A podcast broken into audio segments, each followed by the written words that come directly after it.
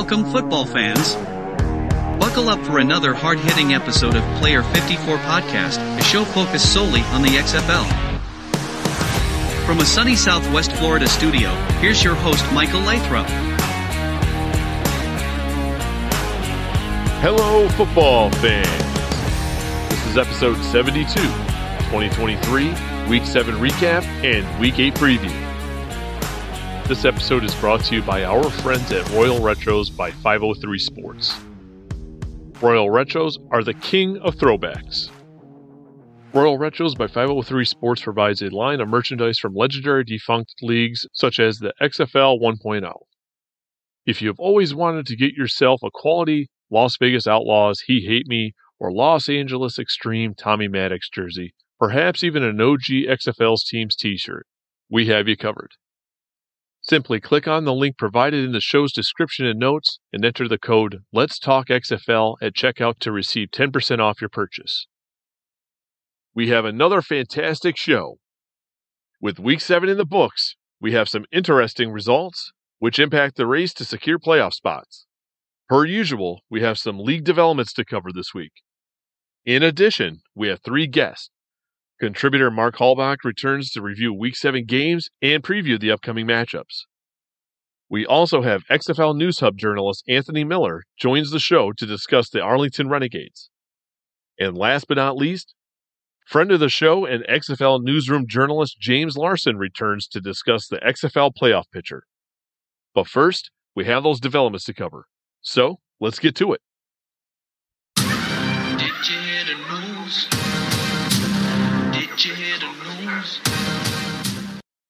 On March 31st, the Arlington Renegades hosted the Seattle Sea Dragons. The Sea Dragons defeated the Renegades 24 to 15. Then, on April 1st, reports surfaced the Seattle Sea Dragons have signed former National Football League All-Pro running back Philip Lindsay. Among those reporting the signing, Bleacher Report, CBS Sports, MSN, NBC's Pro Football Talk, and Sports Illustrated. Also on April 1st, the Vegas Vipers hosted the San Antonio Brahmas. The Vipers defeated the Brahmas 26 to 12. Also on April 1st, the Orlando Guardians hosted the DC Defenders. The Guardians defeated the Defenders 37 to 36. Then on April 2nd, the Houston Roughnecks hosted the St. Louis Battlehawks. The Battlehawks defeated the Roughnecks 24 to 15. Then on April 3rd, per the XFL Communications Department, the Arlington Renegades signed quarterback Kelly Bryant. Then, on April 5th, per the XFL Communications Department, the San Antonio Brahmas claimed quarterback Paxton Lynch. Details of the transaction were not released with the announcement.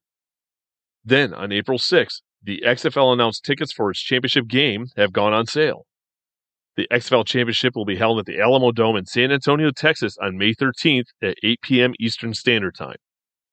Also included in the press release Division championship games will be played at the home stadium of the team that finishes at the top of each division. The South Division championship game will be played on April 29th at 7 p.m. Eastern Standard Time, and the North Division championship game will be played on April 30th at 3 p.m. Eastern Standard Time. As I have previously mentioned, contributor Mark Halbach returns to review Week 7 games and preview the upcoming matchups. Welcome back, Mark. I appreciate taking the time to return for the eighth time to the show to discuss the XFL Week 7 games and preview this upcoming weekend's games. Yeah, Michael, it's always a pleasure. I mean, I can't believe we're on week seven. Things are starting to heat up, both for for a lot of teams here, and and cool down a little bit for some others. So, yeah, let's uh let's get at it. Starting with well, game one, the Seattle Sea Dragons at the Arlington Renegades, with the Sea Dragons winning 24 to 15. We've seen recent Renegades addition Luis Perez was not active. As we had previously discussed, Plitt served as QB1 and Kevin Anderson made an appearance. However, De'Veon Smith's solid performance of 94 all purpose yards and two touchdowns seemed to be a heck of a performance that would help propel the team forward. However, it wasn't enough to overcome the Sea Dragons.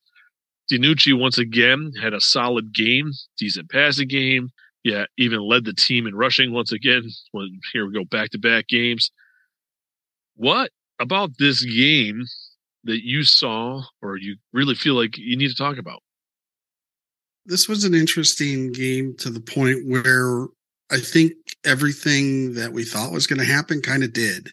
Ben had his solid game again. You know, his stats say he completed about 65, but he he's got a couple throwaways every every game, which is a smart move. So he's completing probably, you know, anywhere between 65, 70% of his passes.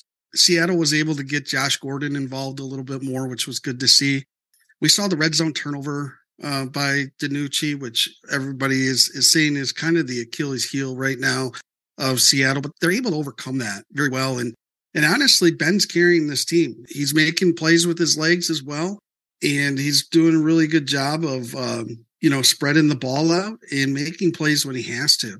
So it's just going to come down to once we start getting into playing, you know, for the conference and in the playoffs, those turnovers and missed points can they start to kind of mag, you know get a little bit bigger uh, as they are right now. They were a better team than the Renegades. I think the same thing with the Renegades. We saw what we thought we were going to see. Again, Drew has a solid performance, but it's not spectacular and it's not getting the ball down field, like I mentioned early on in in the season, that was more important. You're seeing teams get the ball downfield now more, and they're just unable to do that, and they are just stuck. You know, the the only bright spot really was, you know, they got Victor Bolden involved a little bit more. Cannella's going to have his four or five catches a game. And, you know, they kind of got the running game going a little bit, but that was just in between 30 yard line to 30 yard line, and they weren't really able to put too many things together. Um, for them to score 15 points is is good, but it's not going to beat teams like Seattle. And so it's going to be interesting where they decide they want to go here because you know they are you know the Renegades are in the playoff hunt, and now Seattle's hot, right? And so you ran into two teams that coming up this next week, you know, have have some games on their shoulders that that they really need to perform with. But you know, I don't think there was anything that really stood out as an oh wow to this game. It was what we thought it was going to be. And, you know, Seattle came out on top just like we we kind of figured they would and the Renegades were going to struggle on offense uh, like we figured they would and and they did. So I still think there needs to be some changes. I, I know you're going into week 8 here shortly. You got 3 games left. Maybe it's hard to change your play caller at that point in time. But at the same time, you've been trying to do this for seven weeks now, and and it, you're just getting the same result. And I don't think Stoops is going to make a move, but they just they need to perform on offense in order to make the playoffs first of all, and then second of all, go anywhere in in the playoffs. We talk about we got what we kind of expected, right? It's just not getting into being wowed by a play or two here or there. Yeah, I mean the big wow factor was that that red zone interception to me. I'm like, come on, man, you're the hottest team in the league. Now they still are the hottest team in the XFL. At some point, that's where you need to take care of the ball. That's where you don't take chances. Early enough in the game, I get it, but it does come to a point like you're in a tight race for the playoff spot. Is no longer early, right? This is now these games, all 10 games mattered, but now these games matter the most. And when you're in the red zone, I think you really got to take care of the ball. And it's not to start foreshadowing anything because it's it, that's too soon. We'll get into the other games, but and I don't want to bag on them because they are the hottest team. Doesn't matter. Doesn't matter if Gordon's not targeted in as the top player or the top two players in the receiving corps because he hasn't been. We've seen this multiple games. So it's like knowing that the top player is they're not forcing it that way means that they can if they need to if it really comes push to shove. So they're winning despite not really putting it on the back of Gordon and by making mistakes. So does a team continue to make mistakes? I mean, at some point you'd like to think no, you know, experience and you settle down a little bit. Coaches start to kind of hone in on a couple things here and there. So I'm not going to, you know, bag on them or anything. I know I use that term a lot, but there's no reason to. They're the hottest team in the league. They really are. So, like you said, it's the result that we anticipated. Seattle's playing complementary football. You know, all three phases are really kind of meshing together, and you can overcome a turnover here or there against a team that, but you're not going to be able to do that later in the year. It will catch up with you. I have a feeling, but I, you know, we could be wrong in that in that regard. There, I, Jim Haslett did go over and talk to him about it, and right. DiNucci kind of blew him off, as in like, "Hey, I've been spot on all game. Leave me alone. I had one bad throw." Now I get that attitude a little bit, but at the same time, you just take what the head coach says to you. Okay. He doesn't, he's not in the meeting rooms with you all the time, but he's still the head coach and he's still going to have his opinions. I think DiNucci could have handled that a little bit better, but he, he is that type of personality. He was spot on. I mean, he was, that was the only throw I think he missed in the first half. I mean, he was, he was doing great and he's showing why, you know, he was in the NFL and he's going to get signed to another camp I mean, even if it's just to be a camp arm, you know, I'd hate to say that, but some of these guys are going to get signed just to throw some balls around. But you know what? They get paid to do it. So I would right. go do it too, you know. But, you know, I just, we want to see him work on this. And I think Haslett has to just say, hey, you're doing a great job. You know, you got to do the sandwich technique, right? Management, you're doing a great job. Let's not turn the ball, let's not make a bad throw in the red zone. Okay. You're able to do that. We've seen that you can do that you know, and, and really keep it positive. Don't become negative. And I think Ben would, you know, kind of accept that a little bit better. But, you know, at the same time, Jim Haslett's been in the NFL for a long time. And it's like, hey, sometimes you just got to take it and be like, yeah, it was a bad throw on me. Sorry, coach. Let's work on it later on. Okay. Why don't we go ahead and take a look at game two? The San Antonio Brahmas at the Vegas Vipers, with the Vipers winning this game 26 to 12. I think we've been a bit harsh last week on Jalan McClendon. You have to admit when you're wrong when maybe you weren't quite right, right? You know, there's degrees of maybe right and wrong. I understand, but he actually had a good game going 21 to 31 with 264 passing yards, two touchdowns, and even 25 yards rushing. But most importantly, he led a struggling team to its second victory right so i mean you get into the numbers and that's not the most important number the most important thing is the second victory for the team on the flip side yeah benkert was given the reins and did okay going 22 of 31 for 179 yards passing and a touchdown and an interception you know there's still a statistic it's still something there you know, I know I'm focusing on quarterbacks. And again, that's it is. It's the sexy position. It's the big superstar, whether it's any league, the National Football League, college football. It's going to be the same deal here in the XFL. It is the person that touches the ball on every snap, unless you're doing the Wildcat, folks. It's hard not to keep an eye on them because of the musical chairs that are going on or the revolving doors these teams have been dealing with at this particular position that's just such a focal and important position. I mean, when you look at this game, what is it that you saw? Well, first, Michael, I mean, we're going to have to have a segment, you know, where where Michael and Mark were wrong and where Mark, Michael and Mark were right, you know, you know, segment because uh, we were, I was wrong on this. Um, you know, I thought this was going to Jalan McClendon at this time was was more of a mistake, and that Brett Hundley should have probably started. Uh, so I got to give Rod Woodson credit there. He, I think he's been building this a little bit here and kind of protecting them. I think they saw some things in practice early on and were like, well, let's not throw the young man to the wolves. But Jalan was phenomenal. I'm not saying he was great. Now, was he flashy, spectacular? No, but he was great. He to do what he did and then be able to do it also with his legs. He's got that aspect to him. Like I said, you got to get a couple first downs every week with your legs as a quarterback, right? And he's able to do that. And he was accurate and he had he pushed the he can push the ball downfield. So they must have saw something that in him, you know, that a lot of people probably didn't, including myself. And this kid has made is made a name for himself. And if he puts in a couple of games like this moving forward, you know, don't don't be surprised if he's playing really well. And that's what I kind of like seeing here is is this gentleman kind of you know he started the season with the Vipers, and that's the difference between the two quarterbacks that played in this game, right? One was there for about a week and a half, and one's been there all season. But McClendon played. You couldn't ask him to do a, anything better. If you thought he was even going to have this game, you would have been like, "That's the best. That's the greatest scenario there is."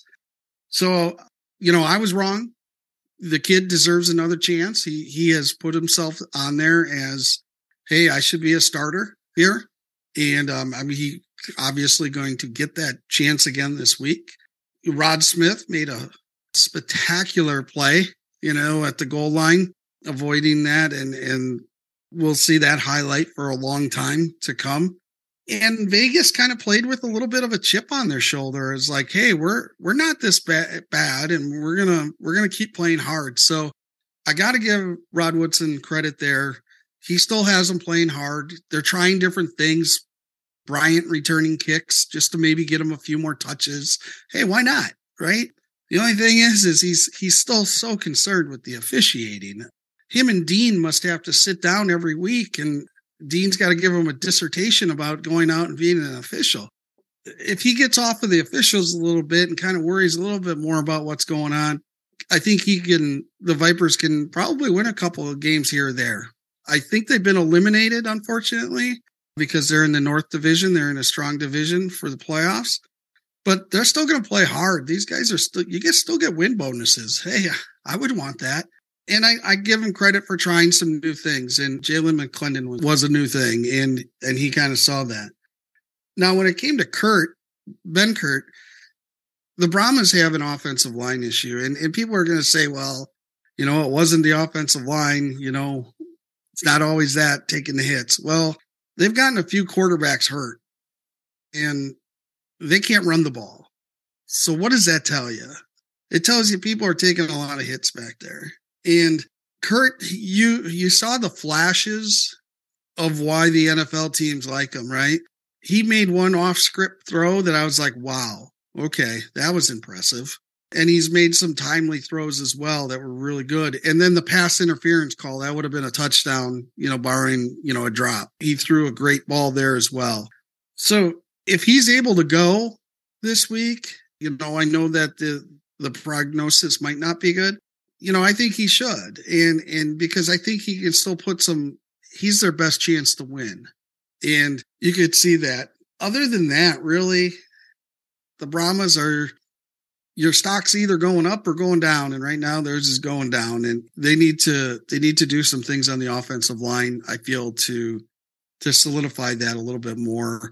The defense isn't is all right. You know, they're not terrible and they'll keep them in games, but you got to score some points and you can't score just 12 points and expect to win right now in this league. Offenses are starting to get fired up a little bit more. So good for the Vipers. Happy to see, you know, some parity in the league a little bit and not those teams that kind of, you know, are in last place just kind of sit there. They're kind of still trying to make moves, still trying to win and really going for it. So really love to see that.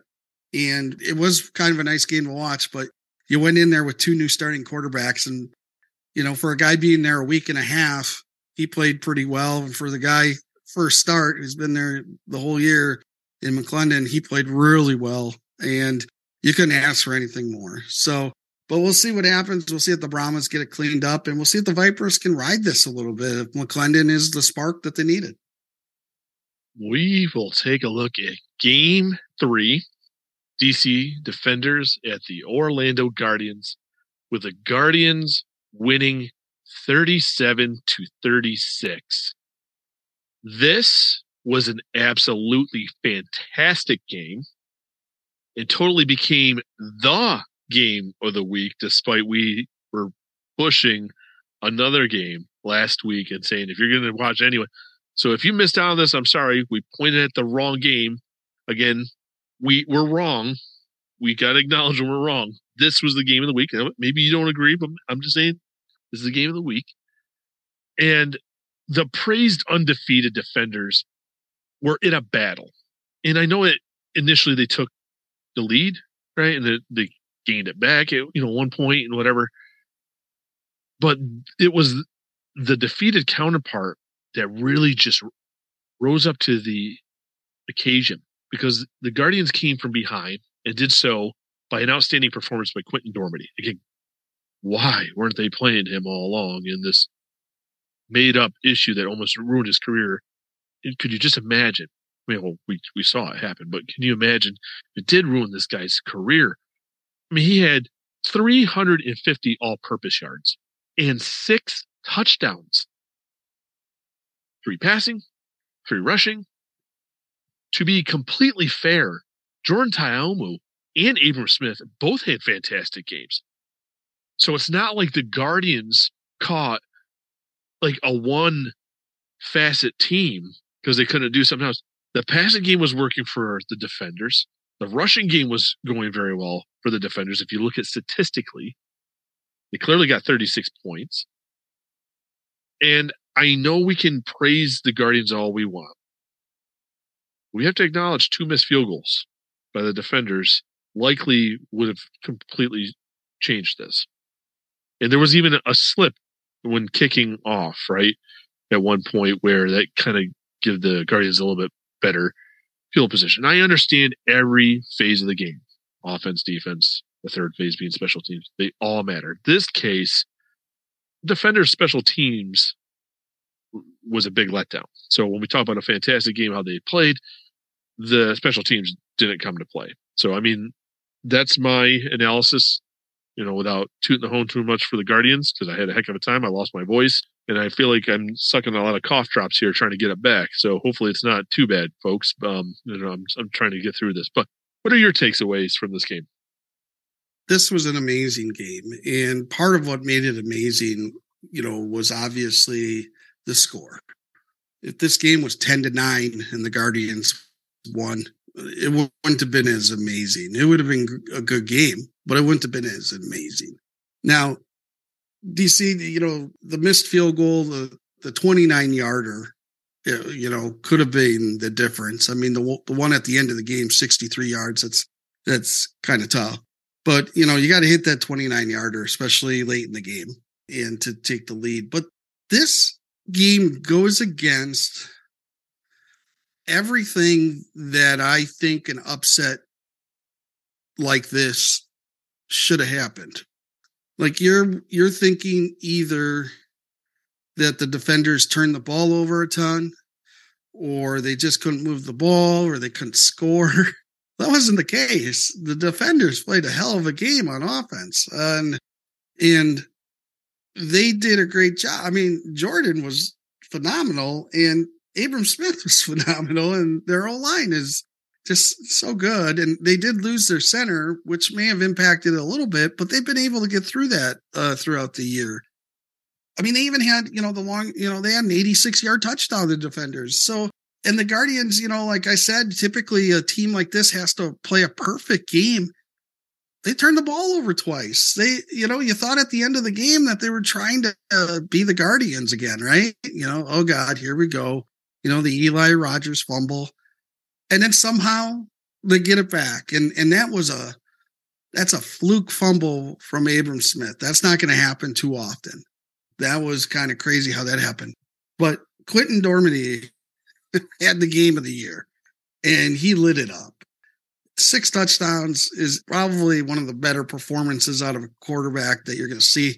You know, obviously quarterback sneaks were part of that, but credit is where credit's due there. What I'd like to really discuss here is number one, Coach Buckley. We were pretty hard on him at the beginning of the year. And, you know, maybe rightfully, rightfully so. so. though. Yeah, I was going to say. You know, and I got to give him and that staff there a lot of credit because they have at least tried, right? They didn't just say, "Oh, we're going to be we're just going to be bad, right? You know, there's nothing I can do about it." No, they went out and signed new players, signed some new offensive linemen, signed some new you know, they got Quinten Dormady in there. They changed their offensive coordinator, and maybe that was the reason the quarterback change was there too. Maybe the you know Shane speculation.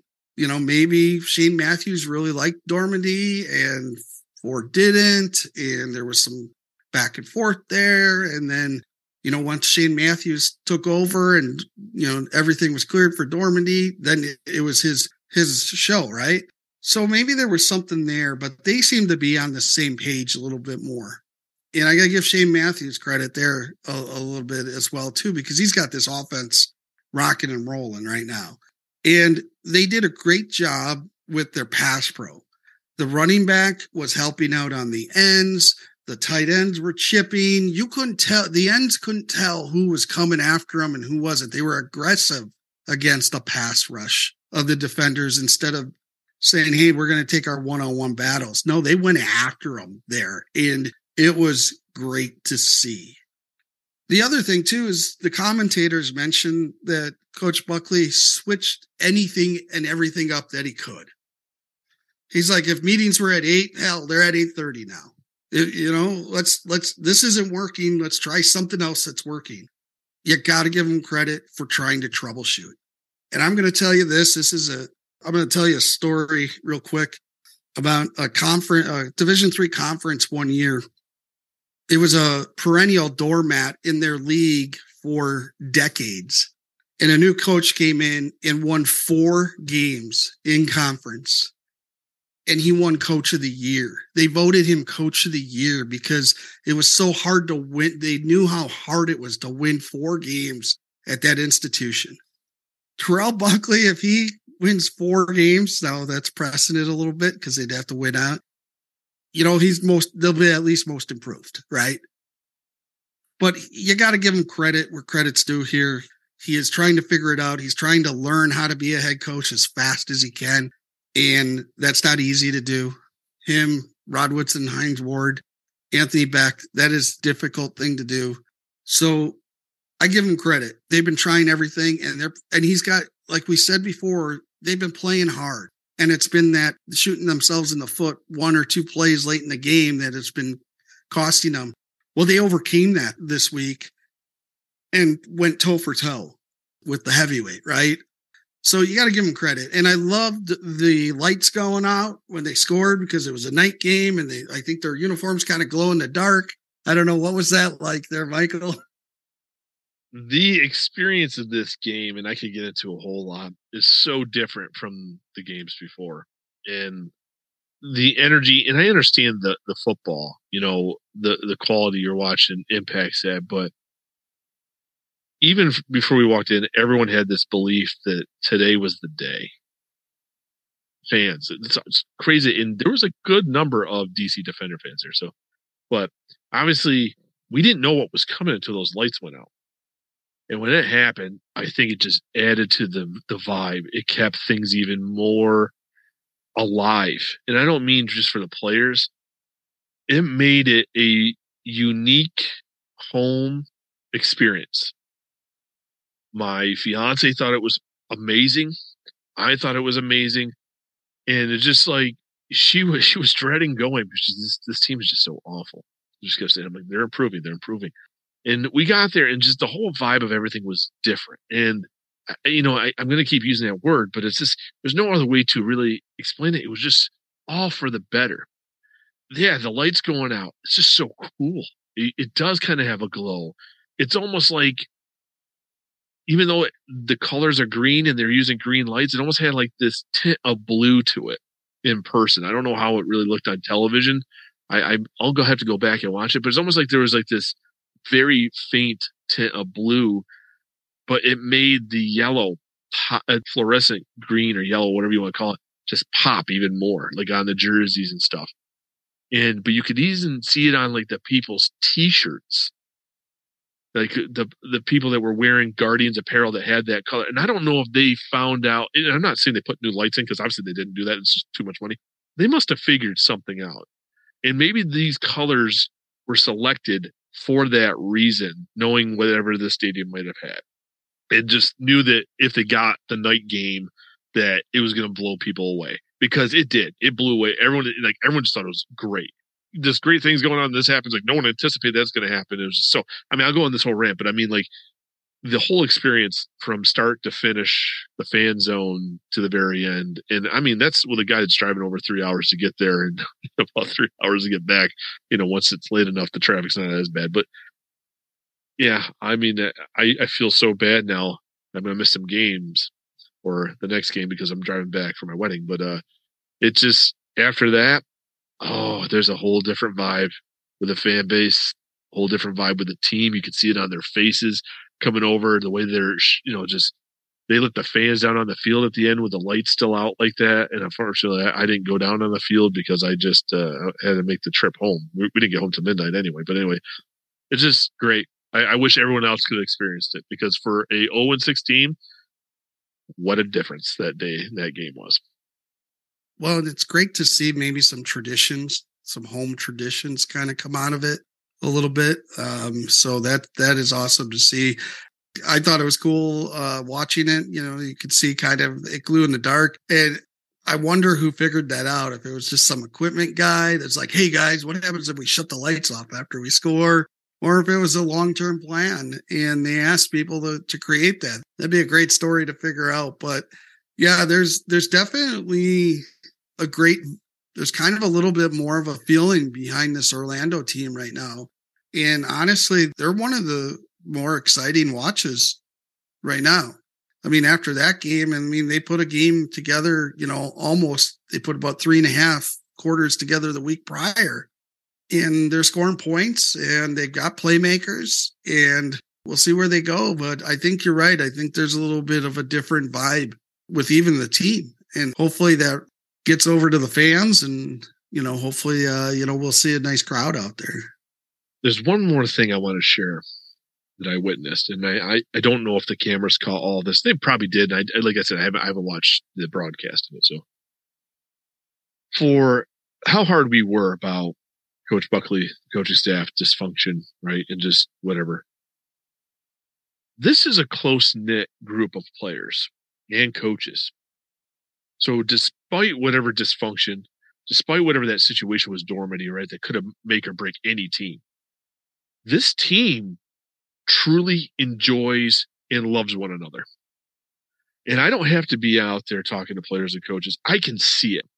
I see an interaction that they are out there and they're a unit, which is hard to believe that a, a team that was 0 6 actually has this. And it's interesting because I, I'll share a, a quick story, not to be out there too, you know, go too long here. I know I didn't play football. I know I didn't coach football. And I played college soccer. I came into a horrible, horrible program like, like you were talking. Terrible. Cazenovia College soccer was a joke. My recruiting class, my freshman class, changed everything. The players that were there ahead of them were all like, we're just here to play soccer because we love soccer. We're just not good. We're never going to be good. Don't have, you know, they told us on day one. And then we got through a couple of our triple sessions and they're all like, no, this is different. I remember the captain, Steve, and I won't get into his last name, but Steve, he was like, we're going to win some games this year. And not just off talent, because he could tell we didn't care. We, we, we didn't buy this, whatever vibe. And even the guys that didn't believe in it all came close knit. I mean, we'll talk about parties and stuff, uh, you know, that weren't. But I mean, it went from the these guys didn't hang out, these guys just whatever they they all of a sudden the team became a family. I kind of get this vibe from what I'm seeing more and more especially this last game. And I know winning cures a lot of things, but there's a smile is one thing, but genuine, deep, you can see it in eyes when the players are coming. I mean, this is a different vibe, people. And um, I know I don't want to get speculating on moving forward because we will. I'm really intrigued on this Guardians team. It's not because I'm a season ticket holder. These next three games, I'm really intrigued as to what they may or may not be able to do. And I don't, I'm not expecting more six, 10 point performances. I'm expecting more. Whoever's playing them might to be ready for 25 plus. I think this team is, Absolutely. they have a belief in them. And it's not because we're seeing the momentum just going. I'm like, I'm seeing a significant change and being there and seeing it in person whatever you're not seeing on the cameras. Like I took that one picture of behind the scenes, like literally, I'm literally third row people. I'm right next to the ESPN camera, but you can see everything that's happening, everything behind the scenes. that doesn't make in. It's it's really cool with seeing the players, the coaches that are all walking pre-game. It's just it's different, very different from anything I've seen before. And I've been a season ticket holder for XFL, the Guardians back in 2020. I've been season ticket holder for SU football, and I've been to plenty of NFL games. I this is different. This is a different vibe of this team, and it's in, in a good one. Real quick, Michael, when you when you talk about kind of how close the team is, it seems like a lot of them are that way right now, and I wonder how the hub may contribute to that a little bit more, being the fact that you are living together closer and you are uh, eating probably at the same time and closer every day, and you're probably hanging out at night a little bit more. So that, you know, whereas if you were in the city, yeah, you would have some roommates and things like that, but maybe you were spread out a little bit around a few blocks and stuff. And here they might just be so close. It's like, I, I would put it like when we were in camp preseason camp, you know, before school and classes started, you know, all the guys were hanging out and it was only really fall sports on campus, right? And then school started and then it was a little different because everybody kind of had to go to their own priorities a little bit more. But I'm wondering, you know, if a good thing about the hub is the fact that they get to spend so much time together and really, really get to gel and then also the league kind of gets to gel. So they have maybe a little bit more mutual respect for each other. Just a thought. It's possible because it, it kind of gives you that college vibe, dorm living situation where all of a sudden your roommate, you either love or you hate, but typically a lot of roommates get along pretty well from my college experience. You know, my four years I was at school, and when that was roommates, didn't matter if you had a dorm room or rented an apartment or a house together, whatever.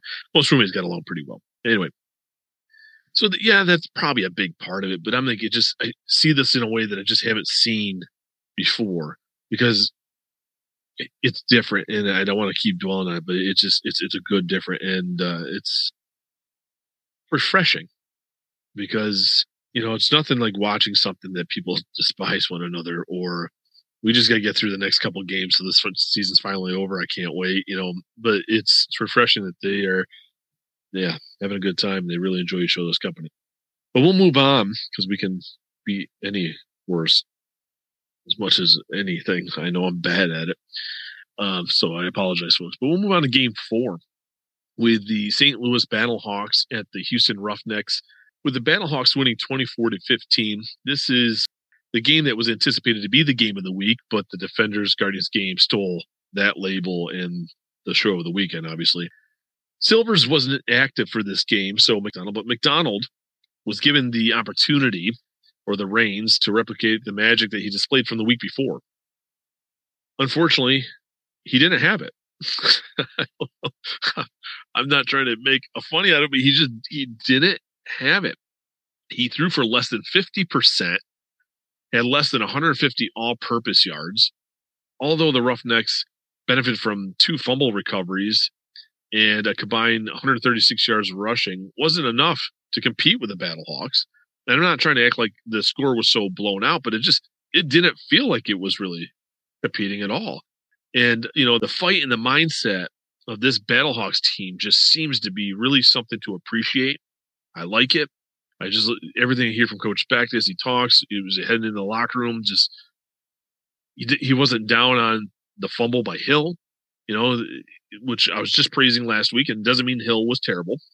I'm just saying, it's just that early lost fumble could have seriously derailed anything that was coming in this game for the Battlehawks. You know, that momentum could have shifted in favor of the Roughnecks early on, yet it didn't because of Coach Buckley and the team, the way they remained focused and just take care of business. So, I mean, I just, uh, without getting into it, I think it, a lot of it was just the Battlehawks have a very good environment and way of functioning that that's something to be acknowledged and i think it's a big part of just how they are successful that's just my take yeah it's definitely you know their chemistry and their attitude and their mission really is very steady, right? I think the message from the top hasn't changed no matter what the situation is. And that you can appreciate that. Like, uh, you, you know what the situation's going to be when you're walking in every day, right?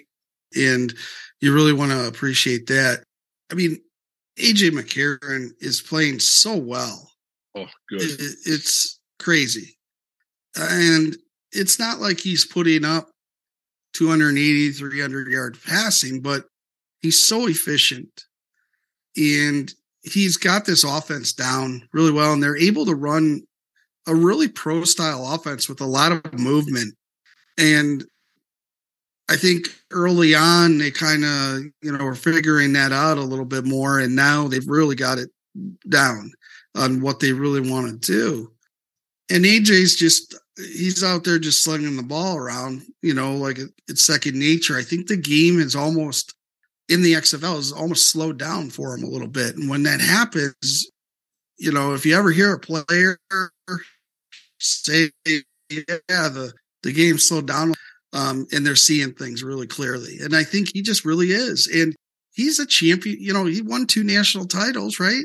In college, he's no, I mean, he knows how to win he knows situationally what to do and how big situations are. Um, I think before the half, right, they had a situation where they were able to get a quick field goal. You know, uh, I mean, it was a 59 yarder, but it was a heck of a shot. But they were able to execute the quick play, get it, get it at least to be 59 instead of being like you know 60 some yards, and we're able to to do that. So I mean, you got to give him credit there. And and Darius Shepherd has just come along, hasn't he? Both in the return game and the receiving. He's just added another element to, to Butler. Uh, you know, you got the big guy. And I mean, McCarron's so confident he's willing to throw it up to these guys now when they're when they're not even open.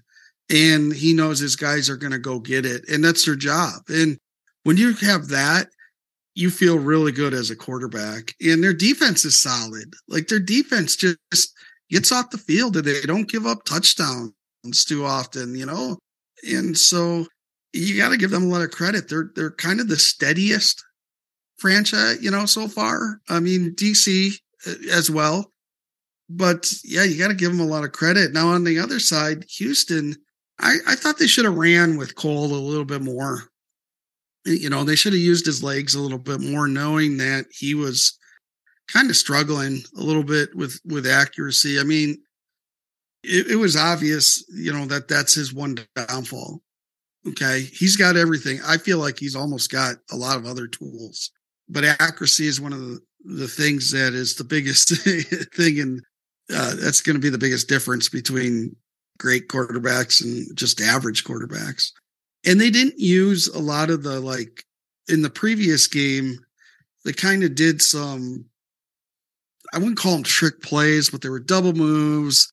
They did kind of the fake screen and then you know he threw the long touchdown pass they didn't really do that here they just kind of had him dropping back seeing what he could throw and he really early on i felt like he was making some of those throws and then later on he just wasn't and i thought well start doing some zone reads with him, get his legs going because he can help you there a little bit and move the ball.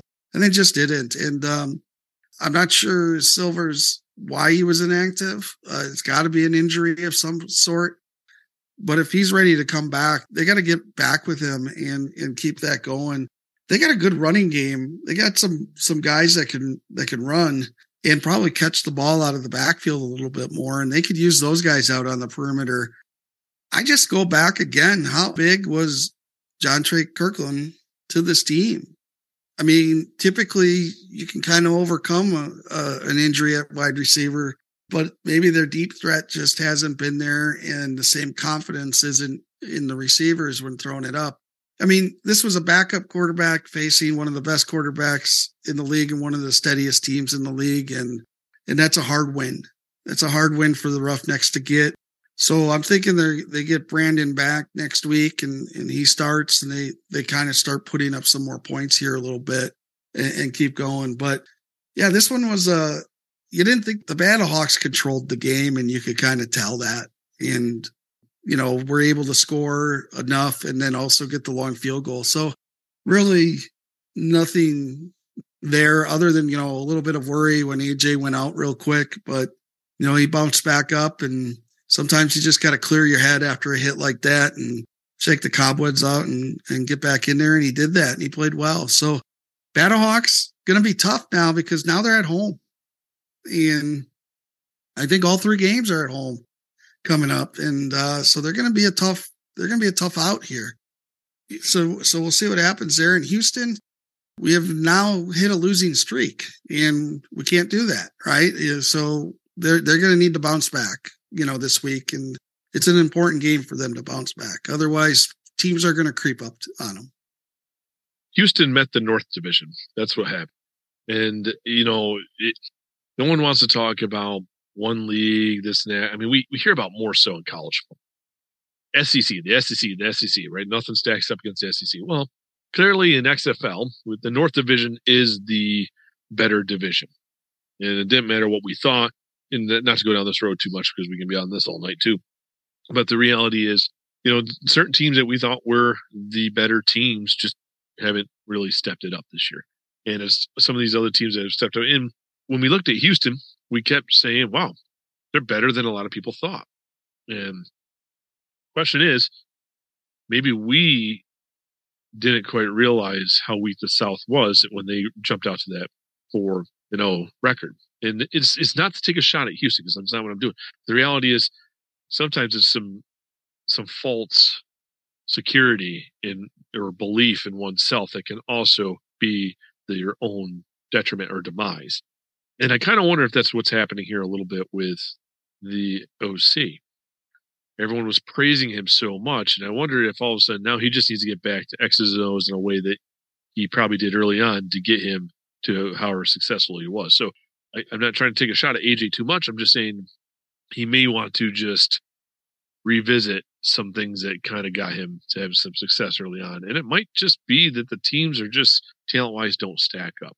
But we'll get into week eight previews because uh, that's kind of where we're headed as we're talking as things are moving forward anyway. And you had just mentioned that the Battlehawks have three games at home to close out the regular season. So in game one, we have just that. We have the two and five Vegas Vipers at the five and two St. Louis Battlehawks. You know, I look at this. The Vipers have been officially eliminated, and they have nothing to fear moving forward. But all these players are still playing for their careers, an opportunity to make rosters.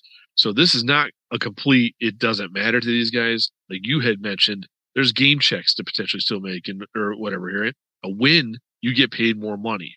We got Coach Woodson that clearly had been given a solid or a team that a lot of people thought was going to be a playoff team or even a potential champion. And it clearly has not worked out that way. So I wouldn't be surprised if they're going to look at these last three games and maybe even this game here as an opportunity to be like, hey, we have nothing to lose. McClendon clearly looked much better than you and I particip- uh, or anticipated. So I'm not saying that they're going to beat the Battlehawks. I'm just saying the Battlehawks, things are going well. Just don't overlook anything. Don't start to have that false sense of accomplishment because they're in the battle their their lives trying to you know secure a playoff spot and it's not going to be easy you know, Vegas can go in with that, you know, nothing to lose mentality and sling it around here a little bit. I worry a little bit about how a young quarterback's going to be affected by a larger crowd in a dome. Now, Jordan and the defenders handled that pretty easily, but the Battlehawks have beaten everybody that is that is the defenders. Okay. Um, so I think what you're going to see here is I you know, Vegas is going to play hard. McClendon's going to have a nice little game, but I, I think that you know the Battlehawks just with AJ, he's going to sneak it out here by stealing yards and stealing points and situations, and really they're going to thrive off of probably being in St. Louis here and not winning the last time they were there. I think they really feel that when 30 to 35,000 people are there that you kind of owe them. And um, so I think they'll come out strong. I, I just think overall they're a better team. I'm not going to bet against the Battlehawks this week, but I'm not going to say the Vipers are going to get blown out because it's probably not going to happen. But we'll we'll see a good game, and if, if a play here or there goes Vegas's way, we could be looking at an upset. But other than yeah. that, I think it's the Battlehawks game to to really to win. I agree. I'm not trying to say that there's an upset here happening. I'm just saying that Vegas is down or they're out, but they're not 100 100% down. They're going to they're going to play ball. And and I just hope that this focus, this mindset of St. Louis continues because I, I don't want it to be a fluke. Kind of this thought by whether it's their fan base, whether it's us in the alternative football media. I don't want to get swindled. I hope that this is really who they are, true and true all the way through. And I think, I believe that's the case. So I think that they're going to take care of business. You know, it kind of reminds me at the tail end of the last game, we talked about team and the way the chemistry is and stuff. I believe it was Shepherd that was carrying AJ McCarron's sons to him in the post game interview. And I mean, he didn't just carry him, carry the two sons like five, ten feet. He brought them from the stands and walked out, eh, which felt like it was about midfield, but it might have not have been. Who knows where they're actually set up? But they kept showing it. He's walking along carrying the kids, and he brings them over and hands his sons right to AJ in the middle of the interview. So I mean, like, it's hard to believe that a team that's that close knit that has a mentality that it doesn't matter if we fall behind, which we've seen them fall behind, and they had that come from behind mentality and oh, it, the game's never over with. It's hard to rule them out. So I do think it's a Battlehawks game, but I'm just saying I think Vegas are going to be playing for their their jobs, their futures, and I think that starts now that they're eliminated. I think now it gets to be like, hey, I need a roster spot next year. Is it? Can I still obtain the, a spot in the NFL? I need, or if not, can I eh, secure coming back to the XFL next year? This all matters. Tape, it all still matters. So that's what I'm just saying. I, I think this game is not just easily one sided just because somebody is eliminated. But anyway, we'll move on to game two. We have the three and four Arlington Renegades at the one and six Orlando Guardians. And I know on paper, when you just look at this, it looks terrible. It just looks like it's it's a a crapshoot. But, you know, before you would have mentioned 10, 12 points would have won this game, the last time they had met up in Arlington, I might see a team score 10, 12 points, but I'd be shocked if it's the Guardians. I think Orlando, coming off that win, they got a taste of success. But here's the thing about this game this is Orlando's season in a nutshell. Because it's not that they can't afford to lose a game the rest of the year. As crazy as it sounds, a three and seven team in this division might still make and be the second tier. Now, mathematically, we've looked at it. However, Orlando can't lose this game because if if Arlington gets four, it's over. And obviously then they can only win three. But if Arlington loses out, it comes down to all those tiebreakers. That's where things start to get crazy.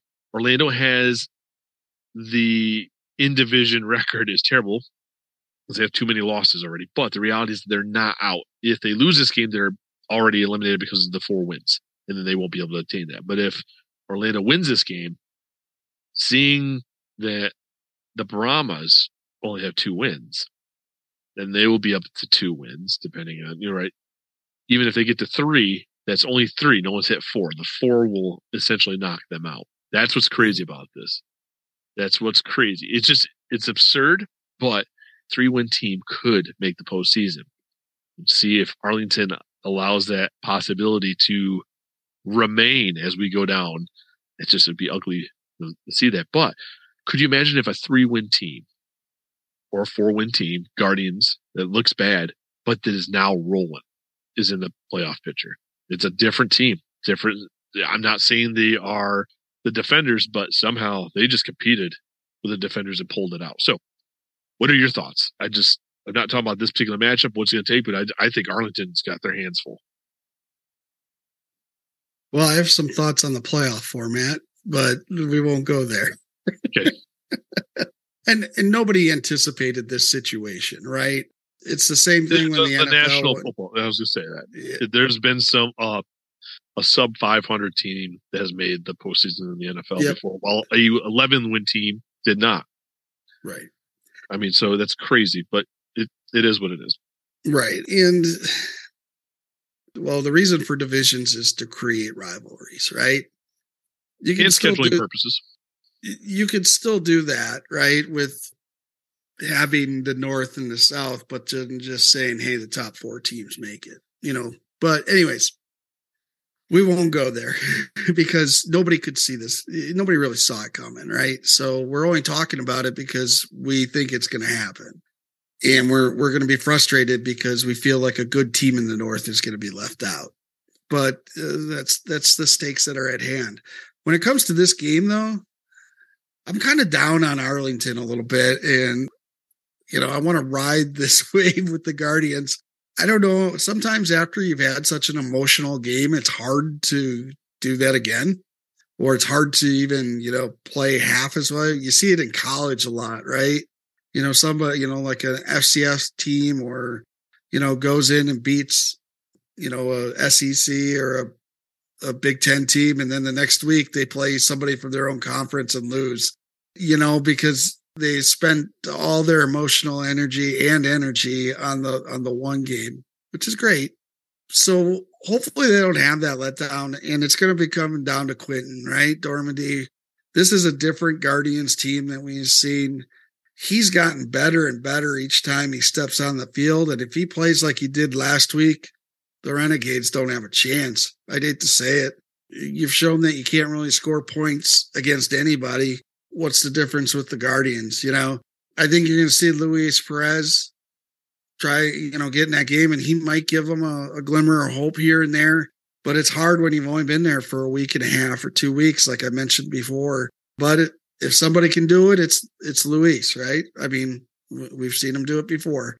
So, but I'm excited for this one. I think I think Orlando could get their second win here and knock off Arlington, which then just opens up that whole second playoff spot to a lot of people.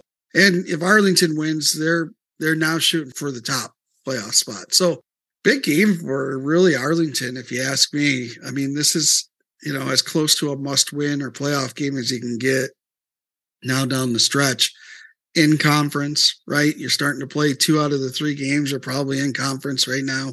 So it's going to be big. You know what? If I, who do I want to see win? I want the Guardians to win just to kind of add to that chaos. But right now, I think Guardians are actually playing better than Ar- Ar- Arlington. So and the fan base is energized now. It's not just because won the win. There was just like I said, there was that environment, that vibe. It's totally different. The QD12 chant. I don't know if you guys could hear that on the broadcast. And I know I posted a video of me sitting there, and the people were doing it, and then eventually I got in on the QD12. People are loving themselves some Quinten Dormady, and they're doing a playoff from Tom Brady 12 because it's Florida, you know, and obviously, but I mean, it's QD 12. They're loving it. Might have to be, I might have to make some t-shirts up. I've been doing some mock images. I don't know if I like them yet, but I'm thinking about making some QD 12 shirts and just throwing them out there, people. But hey, hit me up. Let me know what you're thinking about. That's not what the show is about, but hey, we might get some merch out there. We might, we might do something interesting, even though it's for a team that's not that beloved because there's only 7,000 people in the seats, but we might have an energized seven or 8,000 next game. And that's all that matters. And that could be enough to get the team to raise up their emotion and their energy level. So, hey, I'm liking the Guardians' chances because it is, it's all or nothing right now for them. They lose that game, it's over. And now they're actually playing a game that means something more than just a win check. I think it literally now is like, hey, we have a chance at the playoffs, and this is it. This is their championship. Because if they lose it, it's over, right? This to me, this if I'm Coach Buckley and company, this is how I'm selling this game to everyone. This is it. This is our championship because we don't have a, a shot at the championship unless we win this game. So it's all or nothing. So in coming off the last game, they know they're capable of it. You know, just I'm going to say this before we finish the the things, but uh, this is a good game time too. This is a you know three three p.m. Central start on Saturday. We've got a noon start on Saturday. And then we got two Sundays, you know, at two and at uh, six, you know, all central time. Sorry, I'm in the central time zone. So, I mean, th- looking at this week, right? This is kind of the setup you want, like every week almost. I would rather see the Saturday night games and then the Sunday afternoon, right? But people are watching Sunday night football. So uh, there's a difference here. But they, they got a good time slot in Orlando, you know, whereas I feel like sometimes the games may not attract a crowd because they're, they're not at a great time or date. And the league knows this. Okay. They're not idiots. They got some, some very top ticket operations and data people working on this. Definitely with the, with the backing that they have, they know what they're doing. So this is one of the better times I feel like Orlando got for a home game. Now, unfortunately, you're not going to be there. So, nope. but you know, but hopefully maybe a few thousand people, you know, maybe a couple thousand people show up because hey, it's a Saturday afternoon and, and we got something to do. So, but we'll see. So our picks for the Guardians. Right? We're, yeah, we're, I, I, really am going to pick the Guardians. Uh, it might be, I might be going with my heart here a little bit more than any analytics or anything or anything else. But honestly, they they played hard and the last few weeks and they kept getting better. And like I always say, championship teams get better, right? As the season goes on. And, you know, I give Coach Buckley credit, right? His team has gotten better. And it took it just took a while to sort out some things. And in leagues like this with 10 games, you got to get that sorted out within one or two games, right? And, you know, some teams are still trying to figure it out, still trying to add players. Arlington, right? We just added a quarterback Bryant um, from Clemson and Missouri. So, I mean, they're even still trying to add to theirs to get, you know, somebody maybe that's more, more, a little bit more dynamic that might be able to run some RPOs or something. So, I mean, these, these, these teams are still pumping and they're still working. Their personnel departments are going. And that's what I like about it is, they're, they're trying to get better and they're really trying to get better. Well, it's to be interesting because new quarterbacks it can be good or bad, right? Because you know when there's not a lot of chemistry, that could be the bad thing. But the good thing for a team is the other team doesn't really have any film on you to see what you're going to do with that quarterback. So that is a big question mark, no doubt. So, but we'll move on to game three here. We have the four and three Houston Roughnecks at the two and five San Antonio Brahmas. If the Roughnecks can take this game, which I anticipate they're going to, even if Cole McDonald's playing quarterback. I just think it's they're the better team, all around team, whether it's even offensively. They have a rushing game. I'm just I don't understand why they're not using Bryson I uh, no Bryson Eileen more. I think he's just a fantastic, versatile guy. You know, and, and knowing that missing Kirklin there, I don't know why they want to bring back a guy like Aaron Nelson that they have released because I know a lot of people don't know him. He played, played for Baldell. It's a D3 school. He runs like a 4 3. He's fast. He's, I mean, and I, have had him on the show twice. And I'm not saying this just because I have on the show. He never really got a shot. And I'm not saying he maybe he just didn't look good at it, but I'm like, when you have speed like that and you need somebody over the top, you've lost your big threat. Maybe that's what you need to do is bring a guy like that back. But I mean, they're not. They're obviously in the driver's seat in this division, so that's that's not going to make or break their game. But a guy like using Bryson Eileen a little bit more. I know he got Borghi, and you know everything's looking good with him. But I mean, at some point, why not be a little bit more versatile? Why not use the guy who's got a lot more ex- speed and explosion, and he's just so agile. I mean, I, I would like to see that a little bit more because Houston's going to run away with it, but this would be a perfect game for them to start trying a little bit more of that because they're they're in. I can't imagine even if they lose out that they're not in with four four games because we just talked about how a three three win team could potentially make it in there. So I think they're in. Why not start working on what you need for the actually the semifinals and potentially championship game if you can get there? Well, you know, you definitely got to lock it up, right? And you know, the with San Antonio, you're just wondering who's going to start at quarterback for him, right? Is is Kirk going to start? Um, does Coan come back? Uh, Jawon Pass is he going to be the guy for the week? They just got too many question marks at quarterback right now and offensive line to really compete with Houston in in the defense. And like you mentioned, even if McDonald does start, I think maybe they do different things with him. You know, they realize maybe they can't just run the off run, you know, the the offense they want. They maybe they do a little bit more, you know, plus one runs with them and and giving using his legs a little bit more. But if if Silver starts, you know, then they can run their offense and they can go from there. I I don't see the Brahmas uh, in a huge upset here. Um, even at home, I, I think Houston takes this easily. Um, even you know, Houston again. The last two out of the three games are against the South. I mean, they're they're you know against teams that they beat. This is a big one for them. If they lock this down, at least they you know at least they're going to be you know five and five, six and four going in. Which you know you're going to win a division with four teams at six and four in a ten game season. So I don't think unless you see a total breakdown by Houston and a phenomenal game at quarterback for the Brahmas, which we haven't seen yet. You know, Houston's got this one, I think. And and then I mean, if the Brahmas lose and the Guardians win, Guardians are threatening to climb out of the cellar to win here and there. And uh, you know, we'll see if they can do that. So I think Houston's just too good. I, I just and it's not going to be a great, a spectacular game. I'm sure it'll be about, I think it's going to be maybe about 26 to, to 14 or something like that, even if the Brahmas can get to, to 14. But I think it'll be a good enough game that it should be on ABC and we should get some decent ratings at that time slot. Yeah, I agree. It's Houston's just too talented. And I'm not trying to act like they obviously are running away with it like they did the beginning part of the season, but they're just too talented in this division for them not to win. And if, if they don't, it's uh, be a shock. I, I think that'd be an upset. We could see some people storming the field in San Antonio. I'm not saying literally, but I mean, like it just could, you know, energize the fan base knowing the mountain that's ahead of them with their quarterback situation. It's heartbreaking that that happens to teams and that guys can't stay healthy for whatever reason. Anyway, because that's just a bad situation with Sinnett going out for the year, Coan's health.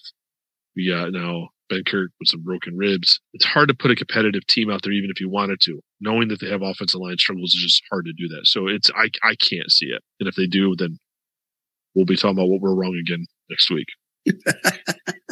That's right.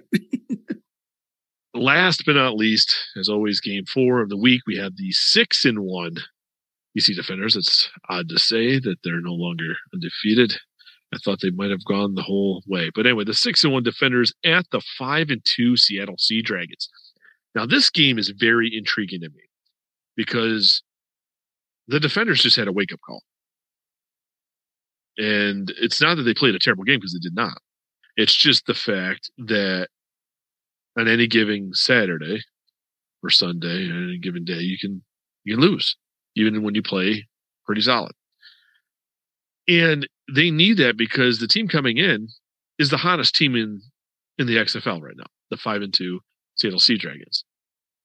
Now the Sea Dragons play well enough, always well enough, and but we've kind of seen that with DiNucci. This is where I kind of think I think DiNucci needs a solid game because I think the defenders are going to be coming and they're they're really going to hone in because they just lost. It's their wake up call, and yes, it's on the road.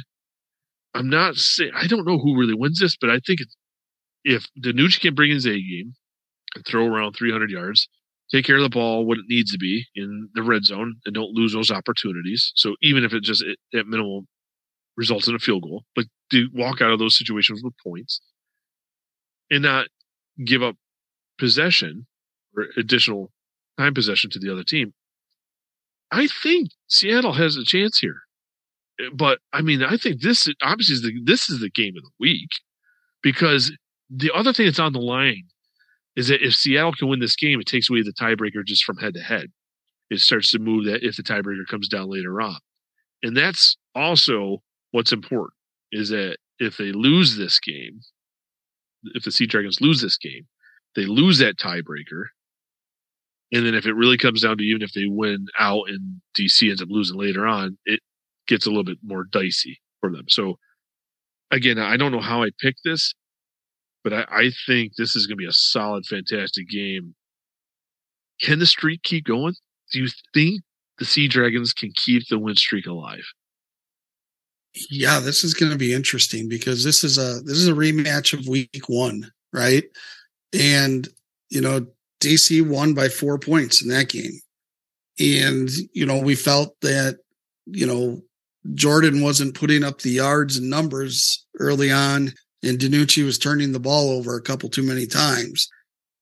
But now that Jordan has kind of put a couple of games back to back together, if he has a strong game, DiNucci's going to have to match that. And that's where the turnovers in the red zone when you're when you can score points, you know, it's giving up points, right? Would you be able to overcome those? This is a one possession game, I believe. I think it could come down to who has the ball last. And what are you doing situationally? You know, are you managing the clock right before the half? Are you managing it before the end of the game, you know, to sneak out some points and kind of take that situational advantage, right? So this one's just, this has got all the makings for a great game and a great conference game because it's for first place, basically. Uh, Seattle needs it to jump kind of to the top and they're hot. And when you're hot, you're hot. But at the same time, the defenders got a little workup call that they can play a really good game and still just lose it. If DC has the game offensively that they had against the Guardians, I think they can win. They, they win this game, obviously. And Seattle has to have that, you know, DiNucci's going to have 300 and some yards passing and he has to have zero probably interceptions, especially in the red zone. And then who's making their field goals and who's making their conversions? That's going to be the biggest thing, you know, who's making those because those points at the end of the game are going to be what's different in, on the conversion side of it, I feel. We should mention that Phillip Lindsay has signed with the Seattle Sea Dragons. That is a huge pickup for Seattle. That's already on a roll. So I'm not saying that sways the game, but that is another quality player. They have production coming from everywhere. I mean, with his various receivers. I mean, we've talked about how Gordon is not even the most targeted guy in the receiving corps. But now you're adding another running back. Everyone and just they got talent. And this is why Seattle's definitely in the mix, not because of this, but this is the type of thing that they just they can spread the ball. And they can be balanced if they want on throw, run.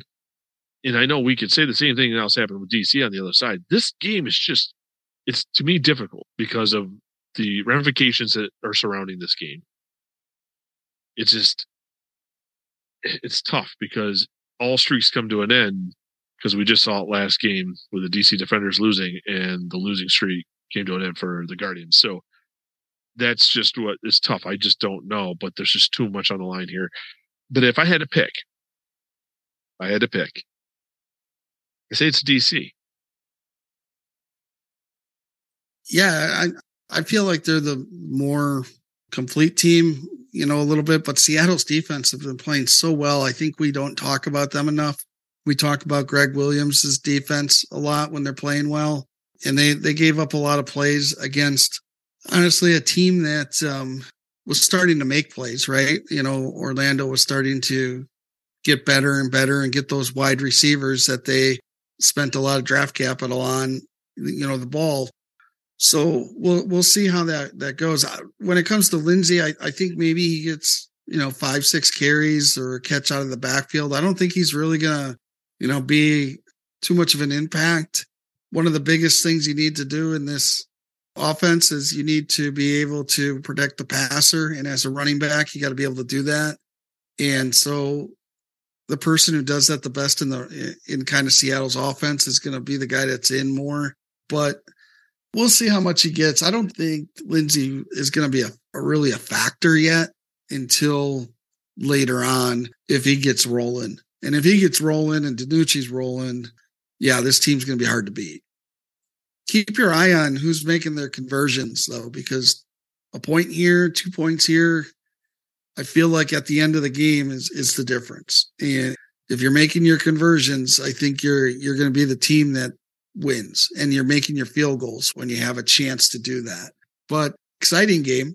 And this is a this is a heavyweight matchup. This is probably, you know, two winners really going at it. So, you know, hopefully it, you know, exceeds all expectations. Well, that's the last game to preview. Mark, as always, it is a pleasure. And I appreciate you always finding the time, even when trips we thought you weren't going to be available for this one somehow. You know, the things just altered in the galaxy. Maybe Mother Nature played a hand in it, obviously, but it just opened it back up. So you're back. So you're not missing any time. So I appreciate that. You're back on. So we got to, you know, discuss week seven, got to preview week eight games. And uh, so thank you. Absolutely. Always my pleasure. And uh, looking forward to this week's uh, slate of games here. And I think uh, coming down the stretch now, I mean, uh, everything kind of matters a little bit more and a little bit more importance to what's going on. And, but teams still trying to improve themselves with late signings. And, and that's, that's uh, kind of the name of the game. Yeah. It's going to be pretty exciting to see games matter. And I know we kind of always look at that with the National Football League but games really matter in the XFL as we come down the stretch when so many teams are still in it going into week eight. And it'll be interesting to see who's still in it after week eight. So I'm looking forward to these conversations because I will be making the trip north to go put the you know final touches on the wedding that's coming up the following weekend. So I'm going to need you, Mark. I'm going to need you big time because this guy is not going to be as knowledgeable. But folks, bear with me. That's what we got Mark here for. He's going to carry the Player 54 banner for us and keep things rolling, hopefully. Have a good time up north and congratulations. And yeah, we'll, we'll keep her rolling here. All right. Till next time. Unfortunately, Mark's vacation was cut short. However, it essentially worked out so he could bless us with his analysis. So if you have a moment, be sure to show Mark some appreciation for making himself available to discuss these XFL games. I will now be joined by XFL News Hub journalist Anthony Miller to discuss the Arlington Renegades. Welcome, Anthony. I appreciate taking the time to come onto the show to discuss the Arlington Renegades with me. Yeah, thanks for having me on, Michael. I appreciate it. Well, you're welcome. It is a pleasure. You know, for those that don't know, we've been trying to do this for a little while, and life is hectic. Doesn't matter. We're busy, but we always can circle back. And here we are. Before we begin, I always believe it's very important for people to have a good understanding of who the guest is, right? Because everyone comes from different circles. Different people follow what they follow. They don't follow what they, they should, probably. So, to help my listeners know who you are, it'd be beneficial if you could share a little bit of your background, you know, kind of how you got to where you're at today. What shows, what websites, you know, what beats you might have been on. I mean, I'm sure there's things about you I don't even know, even though I'm very familiar with you, but I don't mm-hmm. probably know everything. So this is probably a learning opportunity for myself. So if you wouldn't mind, we would take a moment and jump up on your soapbox and kind of share a little bit about yourself so we have a better understanding of why you're here to talk about the Arlington Renegades. Oh man, that's a loaded question. All right, let me get on the soapbox here. So back in 2016, graduated from college um, with a broadcasting degree. So during my college career, I did a lot of sports for West Texas A&M University. Worked at a local radio station in Amarillo, Texas, as a sports anchor for over a year plus. Um, after I graduated college, I was a, a, TV news reporter for about two and a half years. Started in Wichita Falls as uh, kind of behind the camera, but then kind of worked my way in front. And then got a morning news reporter job uh, in Sherman, Texas, in 2017, worked there until the end of 2018. At that point, made a decision to change to sales. So I'm that's my day job is I'm in sales. So I did that for eight nine months, and then I really missed the broadcasting side. So I was very lucky that Mark Nelson with uh, XFLBoard.com brought me on to cover the Dallas Renegades for the XFL. So that was kind of my first writing gig. You know, I didn't get paid for it, but I, I just wanted to get back into broadcasting somehow. So started that, uh, was able to get credentialed, covered the XFL in 2020 for XFL board.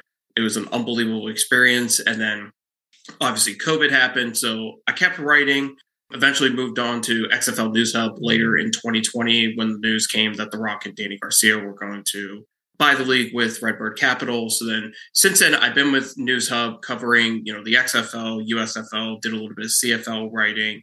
You know, I kind of written about the NFL here and there, but my love has always been for alternative football. It really started with the XFL back in 2001. I was literally nine years old when the league came, and I was a big WWE fan. So that kind of transitioned into me watching the XFL and kind of fell in love with alternative football. Watched that, watched NFL Europe, watched UFL, just watched all the indoor football leagues. So uh, that's kind of where my love for alternative football was. I've always tried to get into writing for the NFL, but my heart was never in it. It's always been with these leagues like the XFL, the USFL. So yeah, so I've been writing for since 2019, so about four years. I've been at this thing. I may have missed it. I'm pretty good at usually listening to people, but wasn't there a brief moment where you were involved in podcasting with the the brawl? So yeah, so there was a short time where I did an XFL show for a few episodes with James Larson, who's with XFL Newsroom, and yeah, we did about a few episodes there. Kind of dropped off because life happened on my end, so kind of wish we would have stuck that out. But I just got so busy with, especially that was COVID, and I was bouncing back and forth with jobs. Yeah, I did a show with James. I even had my own podcast called Beyond the Pigskin during COVID to try to help me cope with it. So I did about 10 episodes with that one as well. I, I don't know, just never could never really get hooked on the podcast thing. Always wanted to do it, but I just it's a lot of work. I mean, I respect like you and everyone else that does podcasts because it's so much work. I mean, you have to get interviews, you have to record them, you have to edit them, and it's just like, man, I'd rather just write an article for like an hour or two and just be done with it than uh, put on all that work for a podcast because it is a lot of work to get a podcast together. So I respect people that do it week after week after week. I'll be honest, I think I bit off more than I originally anticipated to chew. I was like, ah, I'm going to do 20, 30 minute shows. I'll just talk into the ether for a little bit, just talk about whatever the biggest thing is going on. And then I was just like, you know, this, this part just talking doesn't feel natural. I'm like, yeah. now I gotta, I'm going to see if I can get a guest on. Not that I need a co-host, but I'm like, you know, I'll just see if I can get a guest not to go on this rant for too long or ramble on, but it literally spun into something I never anticipated this show to become. And my fiance would even tell you that it's probably a full time job, you know, and that's it's it's crazy because it, it doesn't pay like the day gig, folks. Uh, but anyway, yes, it is it is a grind, but it also has become fulfilling in ways I never in, imagine. But it's also brought me to people like you to talk about the Arlington Renegades. So when I look at this team, I think like everybody else before 2023 kicked off, many alternative football fans, members of the media rated Arlington, it, the staff, the roster pretty high and they believed that they would be the South Division's front runner and potentially even a favorite to win the XFL championship.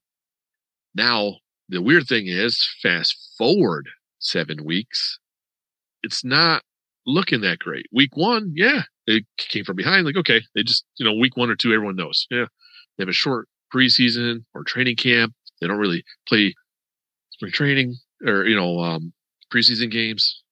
But here we are, week seven. They're three and four. They're in the second spot only because the South Division, oddly enough, has all four teams still in it, even with a one win team. Somehow mathematically is still in the picture. I don't know what where it went off track. You know, we unfortunately have a lot of trains derailing here in the United States fairly recently, and I, am not laughing because of the destruction and the yeah. stuff, but I'm. It's just a reference that, for whatever reason, the Renegades seem to be very similar situation here. And now many fans are believing the team struggles are linked to co-offensive coordinator Jonathan Hayes. You know, because they had that set up with Chuck Long. And they think maybe that Hayes's play calling is out of touch. Seeing you're in Arlington, you're covering the team, you're you've been to the games. Obviously, I'm in Florida. I don't have a clue. I don't have a clue other than what I can read from folks like you. What is it that's hindering them? Is it the talent not what it was believed to be? Is the coaching staff were we just a little too high on it? You know, what is it? A combination of two? I mean, is there something you could put your finger on, so to speak, to to kind of help us out?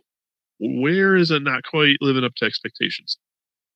You know what's funny about this team is you can compare the Arlington Renegades team very much to the Dallas Renegades in 2020. I mean, good defense, good offensive line, decent running game, but the two things that have killed this team in 2020, and I think the same thing is happening this year quarterback play and lack of playmakers at receiver.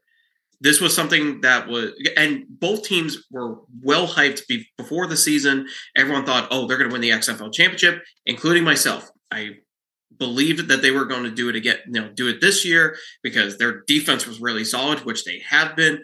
I thought offensively, you know, they have Kyle Sloter. They finally found the quarterback. The receiver position was always the part that I was really concerned about. I knew Sal Cannella was going to be the number one guy as a tight end, but I didn't know which receiver was going to step up. And this year, the answer is none of them really have. I mean, Tyler Vaughns has been fine. I mean, for the most part, the, the receiving corps has just been very bland, very average. There's not really any big playmakers on that team. I mean, Lawan Winningham, I'm still trying to understand why he doesn't get more targets because that dude is a big target in the red zone and he has made some really nice catches. I wish he would get more playing time and get more targets. But that receiving corps is just really weak. First of all, that's one major problem. I, and, and you know, I hope that guys like Javonte Payton, uh, Victor Bolden, they're being brought in to try to add some firepower to that offense, add some speed on the outside for receiver. Uh, we just haven't really seen yet, which comes to the second problem quarterbacks. I know people have their opinions on Drew Plitt. I actually don't think Drew Plitt's bad.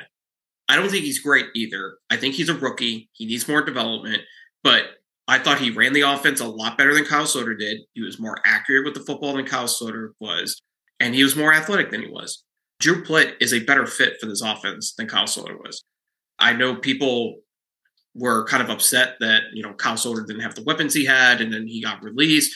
He just wasn't a fit for the offense. It doesn't mean Kyle Sloter's a bad quarterback. I just don't think he was a fit for Jonathan Hayes' offense at the end of the day and Chuck Long's offense. He just wasn't a fit. So Drew Plitt fit better with it. My hope is now with Luis Perez coming in, I'm hoping that he could be the spark that kind of lit this offense and he's a good fit for John Hayes' offense. You know, Jonathan Hayes likes to run a lot of short, quick passes. Luis Perez is really good at that. Luis Perez is not going to bomb it deep very often. He's not really that deep throw quarterback, but they don't really need it in Arlington because they don't really call that that much.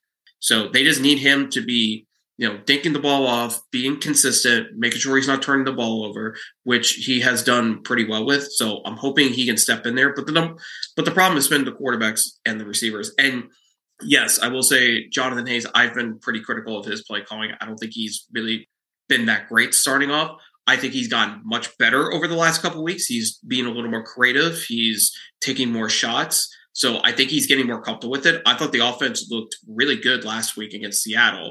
They just need to learn how to finish drives. I mean, that's all it is. I mean, this was the so last week's game against Seattle was the first time they ever had over 300 yards of offense all season long. And it was the first time that they scored more than one offensive touchdown. So little progress, but still like that's something that should have been done week one or week two. You can't be you can't be successful that way.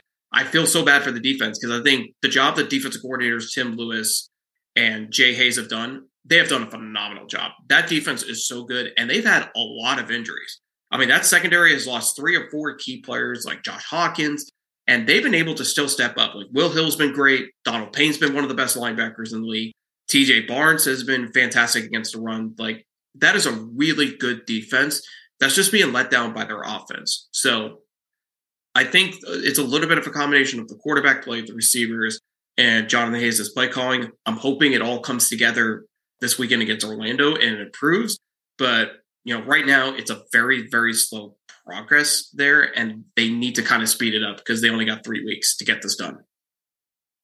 They say that defense wins championships. I believe that can be true, but they have to have some help from the offense. And I think that comes not only from scoring points, but I also think it comes from staying on the field long enough to give the defense a breather. So, yeah, I mean, that that defense has been lights out. Actually, I mean, for anyone that for whatever reason doesn't see it, I mean, obviously they don't give up a ton of points, but that team is playing out. Uh, that defensive side is playing out of their minds. It's definitely the offense, and you know, looking at you know some of these quarterback changes you mentioned, how Plitt had started. What I believe it was the first two games of the year before Sloter came in. I think is week three. Yep. I don't have that in front of me, but I'm trying to go off memory here. And Sloter had it for a little while. Then we got the game where Plitt and Sloter had shared drives, you know, depending on whatever, you know, get my drive for a little bit and mm-hmm. somebody else would come in. But it just seemed like there was something there. You could see what with Kyle on the sidelines. And I know we've seen other players are vocal or frustrated, but it just makes me wonder, is there a little bit more behind that? And I'm not I'm not saying he had the answer. Is it that he just didn't think this was a good fit for him? Did he realize it? And was he just frustrated? And maybe that came to his playing on the field because maybe he just didn't want to be there anymore. Was it something that, you know, maybe he knew that his leash was so short that, you know, the frustration was like, I'm not going to have enough time to actually earn this to keep this spot, right? So I'm just saying there's a bunch of things there. But obviously they made a change, you know, with quarterback, not just only back and forth within who they had on the roster, because on March 27th, the Renegades released Kyle Sloter. And I think it was a surprising move for a lot of people, regardless of going back and forth, not really having a guy. But I don't think anyone expected a team that was still sitting in second place in the division would just up and get rid of a guy that a lot of people thought very highly of from his time in the USFL with the Breakers that it warranted him another shot with an NFL team. And obviously he didn't latch on, but that's a, that was a shocking move. And then just to follow that up again, the following day, they traded away linebacker Ryan Mueller to the Vegas Vipers for quarterback Luis Perez, as you had just previously mentioned. And okay, they didn't play him because very short week. You know, a couple teams have played somebody with less time, two two days, like Kurt Benkert with the Brahmas, which is kind of surprising. But uh, and then heck, we're not even that far down the road again. And I understand injuries happen because most of their the interchangeable parts were not due to injury. But now here on April 3rd, the Renegades acquired another quarterback, former Clemson standout Kelly Bryant. So it makes me really wonder is there frustrations coming from the quarterbacks? Maybe they realize, I understand Plitt just went on the reserve, inter reserve, correct? I, I believe that's what we had just seen.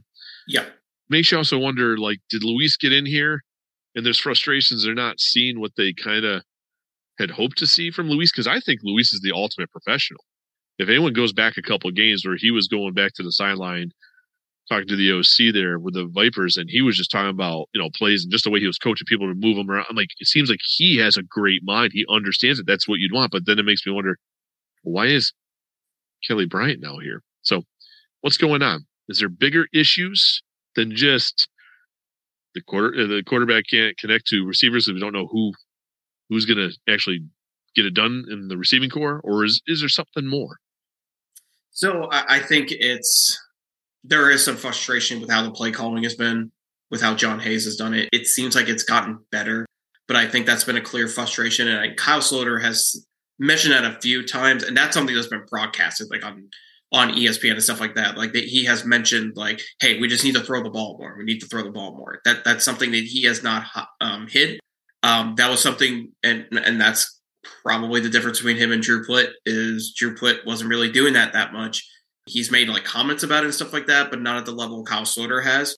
So, I mean, I asked Coach Bob Stoops about that last week on why he made the decision to move on from Kyle Sloter.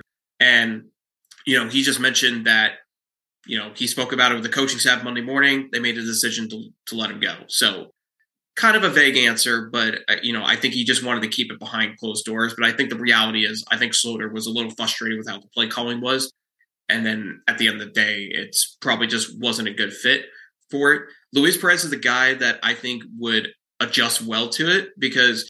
I mean, you got to think about this guy has just been moved around constantly between teams. I mean, he's played with the Birmingham Iron and the AAF. He played in the Spring League. He played in the USFL. Um, He played in the XFL in 2020, playing for two different teams. So he's moved around a ton. So he can adjust to offenses very well because he is very smart. He can adapt to a playbook very quickly.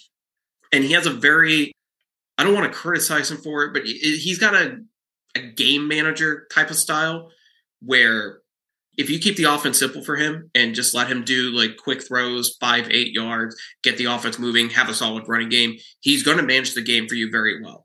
And one great thing, one thing that he has an advantage of over Kyle Sloter is he protects the football. Um, you know, Kyle Sloter threw 11 interceptions in the USFL last year. He had more interceptions than touchdown, And a lot of people contributed that to his ankle injury. Okay, I can kind of understand that, but the same issues were happening this year and he wasn't injured. So I just think Kyle Sloter is kind of turnover prone, and Luis Perez, Luis Perez is more likely to protect the football better than he can.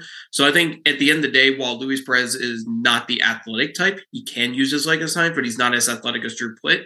He's going to manage this offense a lot better, which I think should lead to a little more success offensively. And then for the whole the, the Kelly Bryant thing, I mean, I don't think Kelly Bryant's going to really play. I think he's only there to add depth. I think at the end of the day, I think Luis Perez is probably going to be the starter, and I think Kevin Anderson is going to be the backup moving forward. I think that's how it's going to go. If Kelly Bryant's active, it's probably because they're going to use him in some offensive packages. Besides that, I, I really don't see him getting significant or any playing time. I think he's really there just to add depth to the quarterback position. I think it's tough to bring one quarterback up to speed really quick when you're in a playoff hunt with only a few games remaining. I think it's really tough if you're going to put that time and effort into two.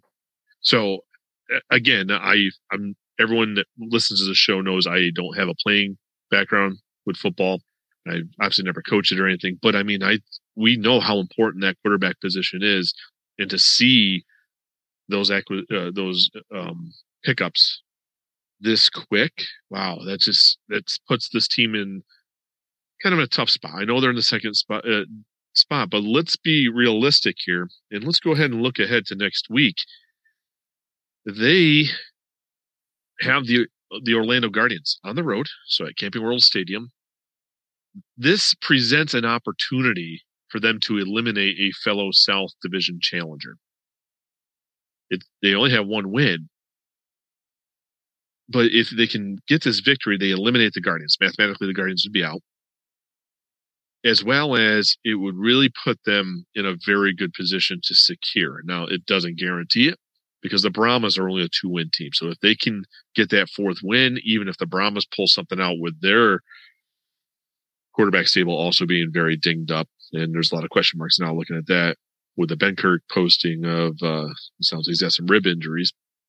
may keep him out. I mean, likely, if it, most people I think would take him out unless he's playing for his his own future with the National Football League, he might just put himself out there in a way that um, I don't think most would. But so when you look at this, seeing the Renegades have been struggling, you know, they're making several roster changes. While the Guardians are improving, and I mean, they came off a heck of a game. I don't think anybody really anticipated them knocking off the XFL leader. But I mean, they, they came to play behind Dormady six total touchdowns out of their quarterback. They found new life.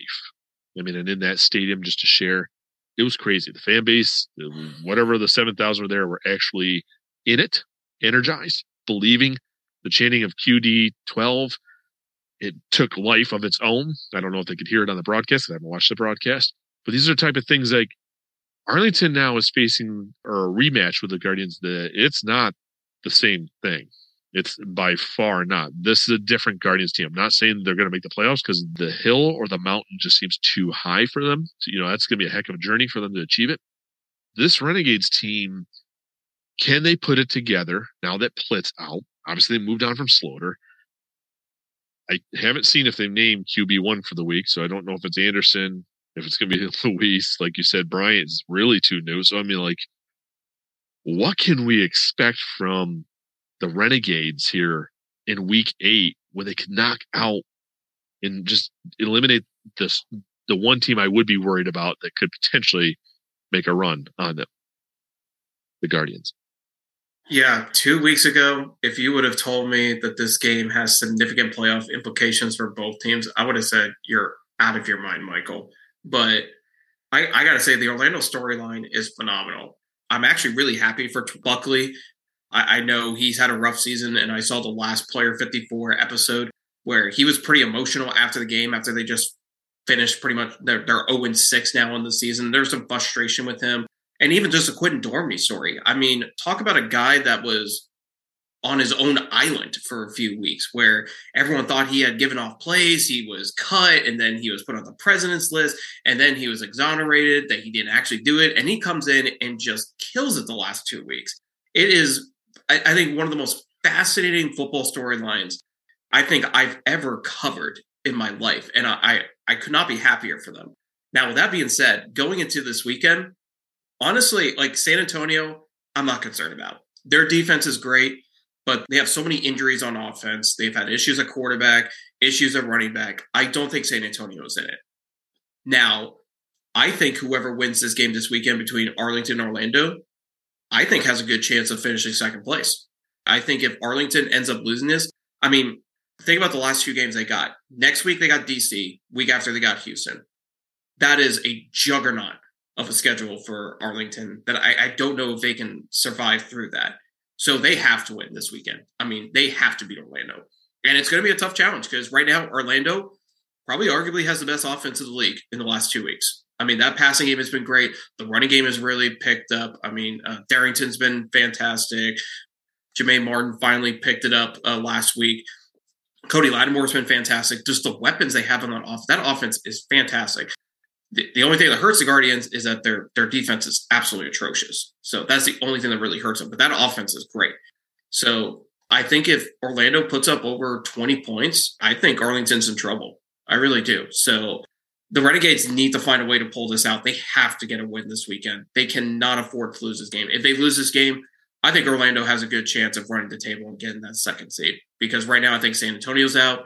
Arlington, they, that offense needs to pick it up. They need to support that defense. It might not even take 20 points. It could be just looking at a lot of the score lines for Renegades. It doesn't typically take many points to win the games that they're playing in. You know, it could be 15, somebody between 15 and 20. I'm not, not saying it's a guarantee, but yeah, it might not even take 20 points. The thing that's interesting is that the Guardians just played a heck of a game against a solid defense. And Gregg Williams has had that defense just working over offenses right and left, and just most teams just can't figure it out. Now, the Guardians did luck out by some, I'd say, unfortunate, I wouldn't quite say poor special teams play because I think, you know, one field goal of the two missed. I know one was, you know, a significant distance, but there was even a slip on a kickoff that helped the Guardians with, you know, some field position. So let's not say that the Guardians went out and just willed it 100% into existence. They made it happen. But even if they had it and they lost by just a couple points, it just tells you the team is different. So either way, Arlington has definitely got to be on notice. This is their season because I think if you knock out the Guardians, I think getting that fourth game, sadly, I think it it takes care of it because this is what's also kind of crazy is that when you look at it and if the guardians can win this game that changes that technically a three win team could could win the second slot i mean to even think that a four win team with still a losing record would be just terrible but we've seen a team or two in the national football league secure a division spot at back in the day, what seven and nine. We've seen that happen mm-hmm. not even a handful of times. But I mean, it's just hard to believe that we're going to see that. But I mean, if they lose the game, we could probably see looking kind of rough of record wise who can make it in the second slot. So I'm, I mean, not to put all the pressure on because I am a season ticket holder for the Guardians and I would love the Guardians to keep this kind of Cinderella story alive, overcoming all this adversity and all the odds, whatever you want to talk about. But the reality is Arlington could just finish them off this week. So if you were to pick it, what happens here in week eight between the Renegades and the Guardians? I'm probably picking the Guardians, if I'm being honest. I think they're just a hotter team right now. They have a lot of confidence. Even though they've only won one game, the last two games, they've played some, uh, even the last three games, I should say, um, including the Vegas game. I thought they've played really close. Offense has been really good. Really, the major issue with this Guardians team right now is just fumbles. I mean, the, the offense just, they find ways to fumble the game away, and they just need to learn how to protect the football that way because even in, in, the DC game, fourth quarter, they had two fumbles. Like they were literally doing everything they could to shoot themselves in the foot and lose that game. They were lucky that DC was not able to really put anything together. But I think that offense is great right now. And I think Arlington's defense, while I think they're really good, they're put in a position where that offense is just not quite there. You know, I'm really interested to see how Luis Perez plays and how much he changes his offense. But I mean, right now, I just have more confidence in the Guardians. As much as I hate to say that, I can see the Guardians win this game, and I think they're going to. So I think at the end of the day, we probably will see a four and six or a three and seven team actually go second in that division, which I, I need to say is an absolute travesty if that actually happens. While it would be an interesting storyline going into the playoffs, I think if that ends up happening, the XFL is going to have to exa- re-examine that, and I and I think this needs to go for any spring football league. They need to get rid of divisions, especially if you just have eight teams. Just have everyone play each other. And if you need to space out the schedule how you want, but the top four teams need to make the playoffs. If you're in the NFL, it's a little different. You got multiple teams, you got 32 teams. So it's okay if like one gets through on the occasion, but it's it would be a travesty to see a team like the Renegades or the Brahmas or the Guardians make the playoffs at three and seven or four and six, where we all know that Seattle and St. Louis are way better than them and could beat them. So you have just said the Guardians are your pick. And before that, a little while ago, you said you believe whoever wins this game is who essentially takes the second slot. But really looking at the other games, is there any possibility? I know the defenders at week nine, they've had their wake up call now, right? Now they are going to probably go to work a little bit harder. And Coach Barlow has those guys. You know, as fun as funny as it may be, listening to the song by Tim McGraw, "Humble and Kind," before they, they kind of get started, they kind of put things in perspective. Well, if that wasn't quite enough perspective, I, I'd be interested to see what he's going to do now to okay maybe the game itself was enough of reality we got to get back work hard to you know do our jobs just take care of what's in front of you. So that game we know is going to be tough but then also they close out against houston at home but houston's had their own struggles. I mean they have really started out as that team like wow you know we looked at all the odds coming out a lot of people thought and i was even harsh on them after the draft i'm like hey i just think they, they had a terrible draft i don't think it's going to work and I was eating crow for the first four weeks uh, uh, of the season myself. And then they met the North Division. So they have also faced some, uh, uh, faced their reality that maybe they're not quite as good. But the fact that the South is a weaker di- division and they're facing a little bit of issue now at quarterback because I don't know exactly what's going on with Silvers. McDonald looked pretty good in the game that he came in against, you know, the defenders, but then he didn't quite take care of business the Battlehawks. So is that a winnable game if they were to lose against the Guardians? If there's a must win after that to keep the season alive, to get to that fourth win, how much of a percent? I, I, I, don't give them a chance against DC. I, I think that it just that loss is going to resonate with them. They're going to shore up whatever, and they really weren't even bad. Had great offense, uh, passing production. Smith had another hundred yard rushing game. I mean, so when you really look at it, they weren't terrible at all. It's just their special teams kind of let, let them down. They put up enough points, 36 points. So, I mean, I can't see them not performing against Arlington. So it seems like the only other game is the, the Roughnecks. So, is there any chance, or what chance do they have? So I agree with you about DC. I don't think they have a chance to win that game. I think we just mark that as lost. Roughnecks, yeah, I think that's a winnable game. I think that's definitely a winnable game. Look, I think the big thing with the Roughnecks, since Kirklin's been injured, that passing offense has not been the same. They have good weapons offensively, but they really haven't had that defense. Like Kirklin was a difference maker. That's a guy that's going to get NFL looks. And I think once he went down with an injury, that offense just folded since then.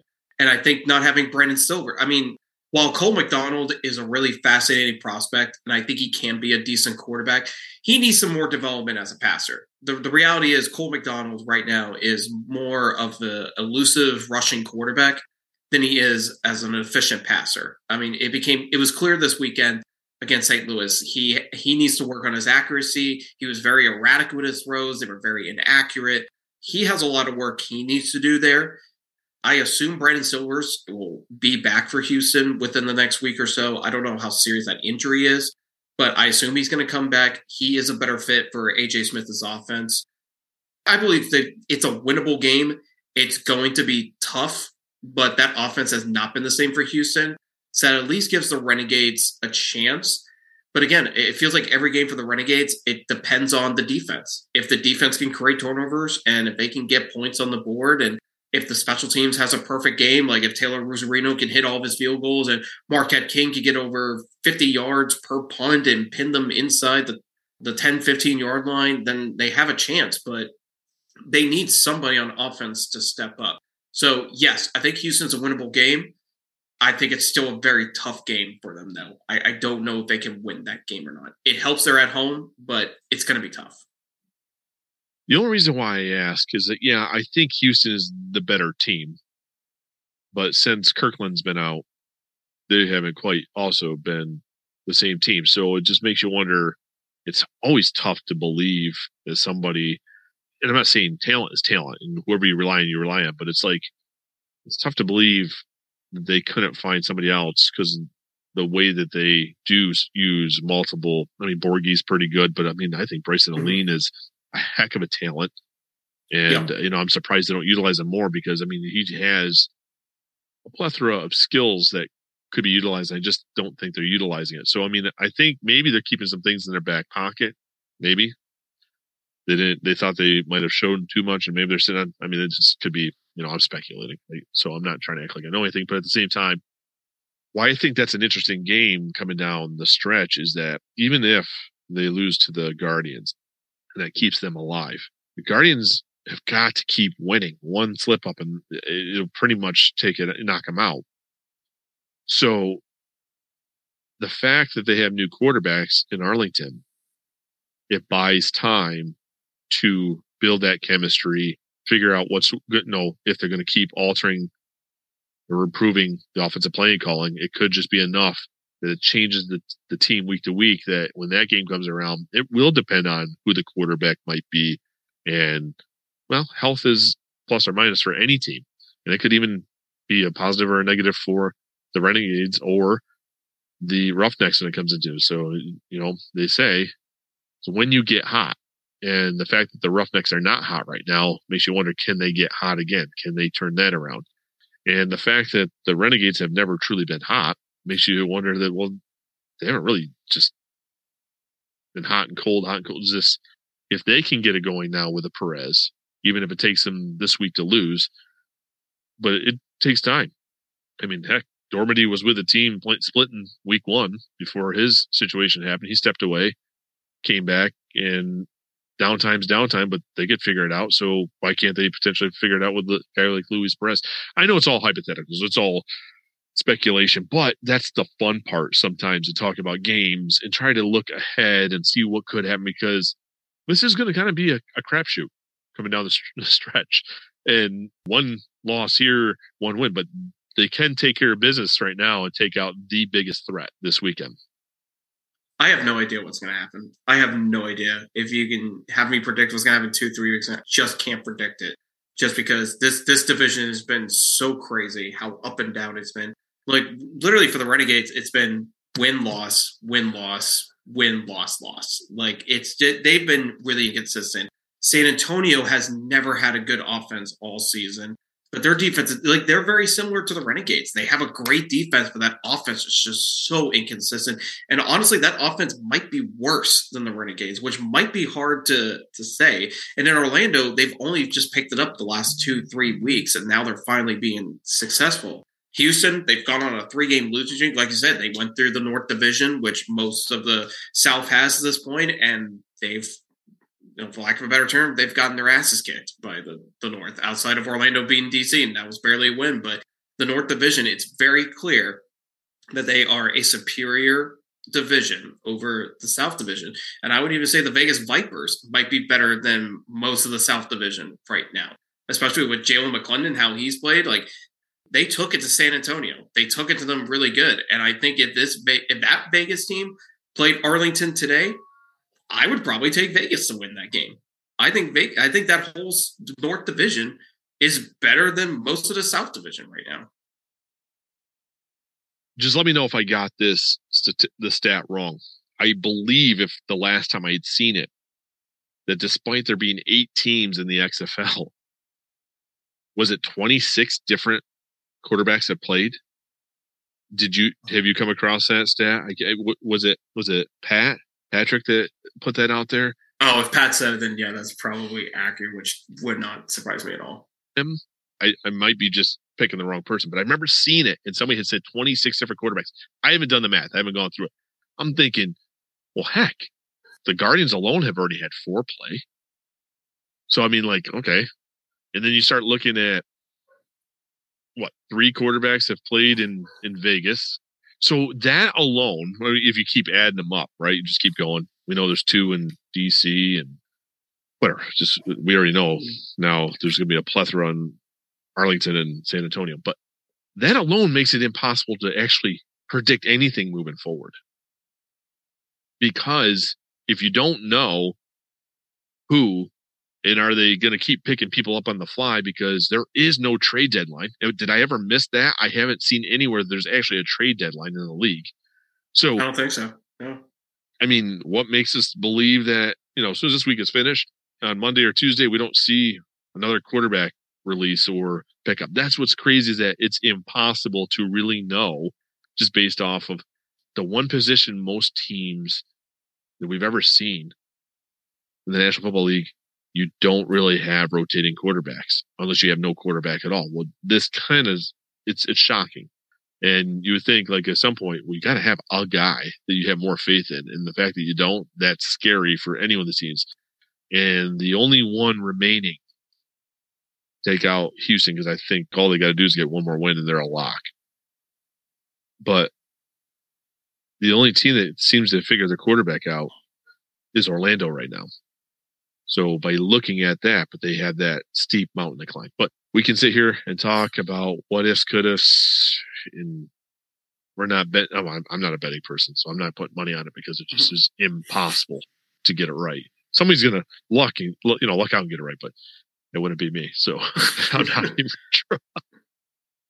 I mean, think about this. What's the, the, the big separation between the good and the bad teams right now is you look at teams like DC, you look at teams like Seattle and St. Louis. The reason why those three teams have been successful is they've only had one quarterback all year round. AJ McCarron's been great for St. Louis. Ben DiNucci, yeah, he turns the ball over a lot, but he's still a really good quarterback. And then DC has had Jordan Ta'amu. Yes, D'Eriq King has played, but all three of those teams have had stability at the quarterback position. Those guys have started every single game this year, and look at the success they've had. Everyone else, they've had to rotate through quarterbacks, and they're struggling. You need to have stability at the quarterback position. That's why that position is so important, and that's why the league put money into the quarterback position by hiring Jordan Palmer to be the director of quarterback development. That's such an important position, and we are seeing firsthand why it's so important to have a good quarterback and have a you know have stability at that position because the good teams are stable and the bad teams are not stable at that position. I agree. I couldn't have said it any better. Anthony, it has been a pleasure. I really appreciate us being able to to figure out a time and make this happen for you to come onto the show and discuss the Arlington Renegades with me. And you know, I'll leave the door open if this is ever a possibility, even if it's several months down the road, to circle back. I'd love to have you come back on again. You don't have to commit to anything. I understand life happens and there's so much that can just uh, change in in the future. So thank you. I really appreciate it. Thanks for having me on, Michael. Really appreciate it. Well, you're welcome. Before you go, I always give everyone their opportunity to plug their social media so people can follow them, their work. Also, if you have the websites, and stuff uh, for the news hub, please do because I mean I, I'm a firm believer of elevating everyone, not just those in my realm. But hey, you know, you did me a favor for coming on, so please pl- plug all your work if you could. Yeah, so um, you can follow my work on Twitter at by Anthony Miller. Right now, I'm doing a lot of stuff for XFL News Hub, and then obviously the USFL is about to start up, so I'm doing a lot of stuff with the Houston Gambler stuff. So if you want to check out that work, you can go to xflnewshub.com or go to usflnewshub.com, and uh, yeah, you can just follow my work there. I'm trying to plug out a lot of articles right now, and uh, yeah, if you want to check it out, check it out there season's only going to get more interesting as we approach the playoffs. So do not tune out now. If anything, start reading more and get up to you know up to speed on whatever you might be lacking because this is going to be an interesting run to the playoffs. Then when the playoffs happen, it's going to be also interesting because if the Guardians can keep it alive, they keep this momentum going, and they somehow continue to improve.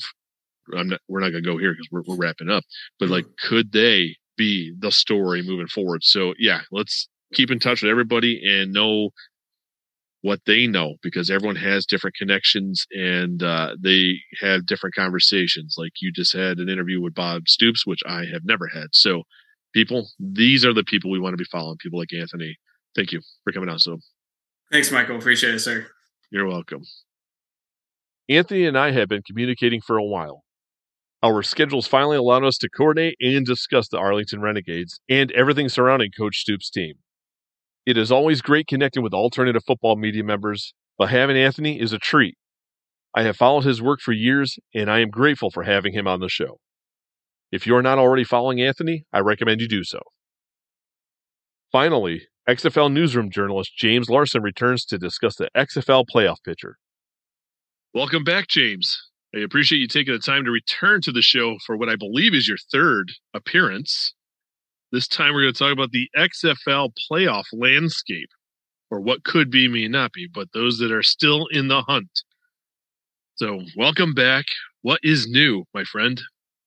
Oh, there's a whole lot that's new. I mean, it's been a wild few months here in spring football land with all sorts of leagues and the XFL coming back, and uh, I'm just enjoying soaking it all in.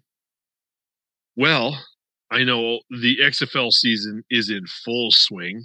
You got these playoff landscape, and I know there's a lot going on with the lead up of those other leagues. So hopefully, your thoughts can just be honed in on this playoff landscape of the XFL for a moment. So, yes, yeah, we got a lot going on over here with the week eight coming on up.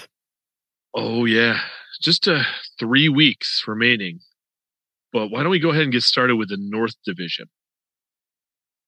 Despite being an early favorite and having a record of two and five, the Vegas Vipers have been eliminated from the 2023 semifinal picture.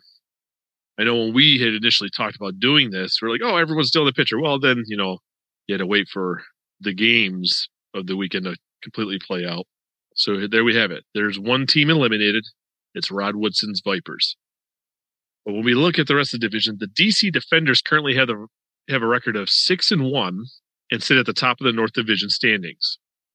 They are followed by the five and two St. Louis Battlehawks, and then the five and two Seattle Sea Dragons. Obviously, these standings are close, and with each team having three games remaining, there are several of scenarios that could play out and determine the two semifinalists. So what first comes to mind when you look at the North Division standings and the possibilities over the next three weeks? Well, first and foremost, I want to comment quick on the Vegas Vipers because, of course, they were eliminated this week, which is unfortunate because I, myself, like many others, saw them as a team that was probably going to play in the postseason this year. So it's a little surprising to see how the season went. But on the bright side, team is looking a lot better than it did a few weeks ago. I mean, Jalan McClendon had an outstanding performance this past week. So I think you have to wonder if he was inserted into the lineup earlier on, what would this team look like right now? Would they actually still be fighting for a playoff spot? So unfortunately for Vegas, they're out of things. But looking at the rest of the landscape, it's so intriguing. Just look at the last these last three weeks you know, we've got multiple matchups between DC and Seattle, and then St. Louis and Seattle, and it's going to come down to, I mean, the DC Defenders open up the season 6 and 0, but I mean, they haven't officially clinched yet, which is crazy. so we'll see what happens. So I'm excited for these upcoming matchups. Well, we can go ahead and just break it down for those that don't have the schedule in front of them. DC Defenders, which I mentioned is six and one. Week eight, they are on the road at Seattle Sea Dragons. Now, they had previously beat the Sea Dragons in their lone game up to this point. But if the Sea Dragons were to win this game, the tiebreaker gets a little bit further down the weeds because they'll level the record, both at six and two.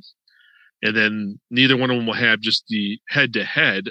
It would eventually go down to all those other tiebreakers of points and whatnot, all those touchdowns and but we won't get into all those weeds right now because there's just so much more that can happen, scoring and too much to really start being like, okay, well, it's going to be X, Y, or Z, the third or fourth rule of the tiebreaker. So that, that's it's just not doesn't make any sense to actually get there. But we look at their week nine, their home versus the Arlington Renegades, who just is a team that does not have it together. So you'd like to think that that's going to be a defender's game. And they close it out on the road at San Antonio Brahmas, which we just saw Kurt Benkert post today, which if you read in between the lines, it appears he's got some broken ribs. So Yeah. they they're going to continue to be a carousel at a quarterback position. Not saying they can't figure something out by week 10, but aside from the Seattle game, you would have to think that at least two and one in this game, but that Seattle game is really important because of that tiebreaker. And that would really just put some things up in, into the air and really keep it interesting coming down the stretch before we get into the semifinals. Absolutely. And I think it's going to be really intriguing to see what happens in, in this week eight game with Seattle because DC, I mean, it's pretty much guaranteed they're going to make it. Of course, anything could happen in spring football. We've seen crazier things happen before, but they already beat the Battlehawks twice. So they've got that massive advantage on them right now. Now, what the Seattle Sea Dragons have to do is at least attempt to split with DC because Seattle already dropped one to St. Louis and they already dropped one to DC. So they can get a win against the defenders this weekend at home. That'll open the door for them to get a leg up on St. Louis per se, heading into that week nine matchup in St. Louis. And they just added some additional firepower with Phillip Lindsay, former All yeah, Pro. that's an incredible signing. I mean, you look at that backfield, which has already seen a lot of success with Morgan Ellison, and now you've got Phillip Lindsay joining the squad. So June Jones is cooking over there. He's he's got a good looking offense. nice to have all those ingredients put together and you know maybe a buffet. Let's just have at it. See what they Absolutely. all got there. Gordon, you know, just he doesn't seem to be quite in the mix as much as you would have anticipated. But maybe that's by design. Let's see what we have and then we can target because some of those other guys are getting way more targets in some of these games as of late. And Gordon only had two targets. Was it last week?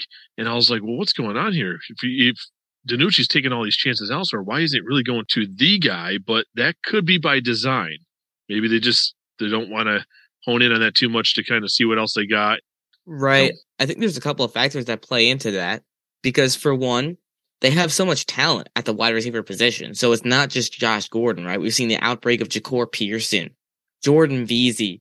We've got Blake Jackson, who was in the XFL in 2020 in June Jones offense in Houston, comes over to Seattle and he's doing the same stuff. In fact, I think he's performing better than he did in 2020. So you have a lot of pieces, but I, what I find interesting is that Josh Gordon is still the go-to guy in some of those really big situations. He actually did have that ridiculous touchdown catch against Arlington uh, in this past win in Week Seven. So he's a guy that, while he's not producing as many receptions as we'd expect, he's still making some of those big clutch plays down the stretch. We can rewind back to their first victory in Week Three against Vegas when he had that ridiculous catch over the defender and then backpedaled into the end zone to win the game. So again, I mean, we're probably expecting him to, you know, have like 10, 12 catches a game, and that's not happening, but he's still making an impact, whether he's on the field or off. So let's go ahead and take a look at the team sitting second in the standings, the St. Louis Battlehawks, five and two. Their week eight matchup is at home against the Vegas Vipers, or two and five. Their week nine matchup is at home versus the Seattle Sea Dragons. Who will be another situation of a tiebreaker scenario. So depending on how that game plays out, that also is going to have some really interesting implications moving forward. And then they close it out week 10 at home versus the Orlando Guardians, who are one in six. Now, looking at this, you would think they had the easiest road to secure the playoff spot. But this is my line of thinking. You tell me exactly where I'm wrong. Please do. I look at the Vegas Vipers as they have nothing to lose now. They're playing literally for just house money, nothing. They're, they're not in the playoffs. They're 100% spoiler at this point. If McClendon is kind of finding his footing with the team and they are just enough where that can be dangerous, you know, just a dangerous team where they have literally nothing to lose, nothing to gain, but nothing to lose at this point either. And then looking at that week nine game, I think that's very tough game because looking at the Sea Dragons, they are the hottest team now, regardless if you want to break down DiNucci's passing, whether it's good, bad, or ugly, depending on what night you see. But the ability of just to win games for that team, they're the hottest team right now. They're on a roll. So Orlando, talk about a team that's completely different under Dormady that is a dangerous team. Obviously, they just knocked off the best team in the league, which I don't think anybody saw it coming. But I think a lot of Guardians fans were like, you know what? We're looking better and better every week. Well, if they keep looking better and better, week 10, and if they have a still some or a shot at the playoffs, I think that could be a difficult game for them. So I think it looks easy when you look at the records on there that they should pick up two more wins. But I think at least one of those games are going to be a, a catch me if they're not careful. Oh, absolutely. I, I actually completely agree with that analysis. And, and speaking of, of, Orlando, I actually just published a piece today on Quinten Dormady uh, for the XFL newsroom and just how he's revolutionized his offense. But if you look at all three of these games, there is always something to play for, even if you're not in the playoffs. Because these guys, they're, let's be real, they're trying to get back to the NFL. So it doesn't matter if the record's 0 7 or 7 0 they're going to go out there and put their best foot forward and they're going to be playing at 110% of what they can give because they're trying to get back to the NFL. They need the film, they need to get it on tape, and they need to show these NFL scouts and coaches what they're made of.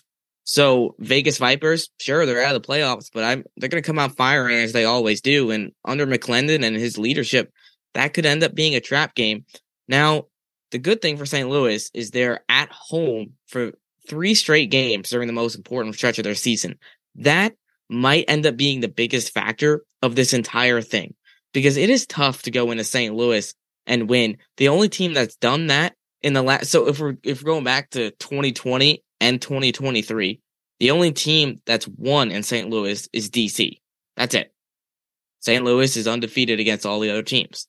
So right. we'll see if that plays a factor, but I'd expect, you know, at least 30, 35,000 fans at a game it's going to be a factor. There's no there's no if buts about it. So we'll see. I really think that it might come down to this week 9 matchup against Seattle just because DC probably should still maintain the number 1 seed given their strength of the schedule and they're going to get back on track. It's going to come down really to week 9. Who's who's going to come out victorious in St. Louis? Well, I think that's when you look now at the Seattle Sea Dragons remaining three games. They're sitting five and two.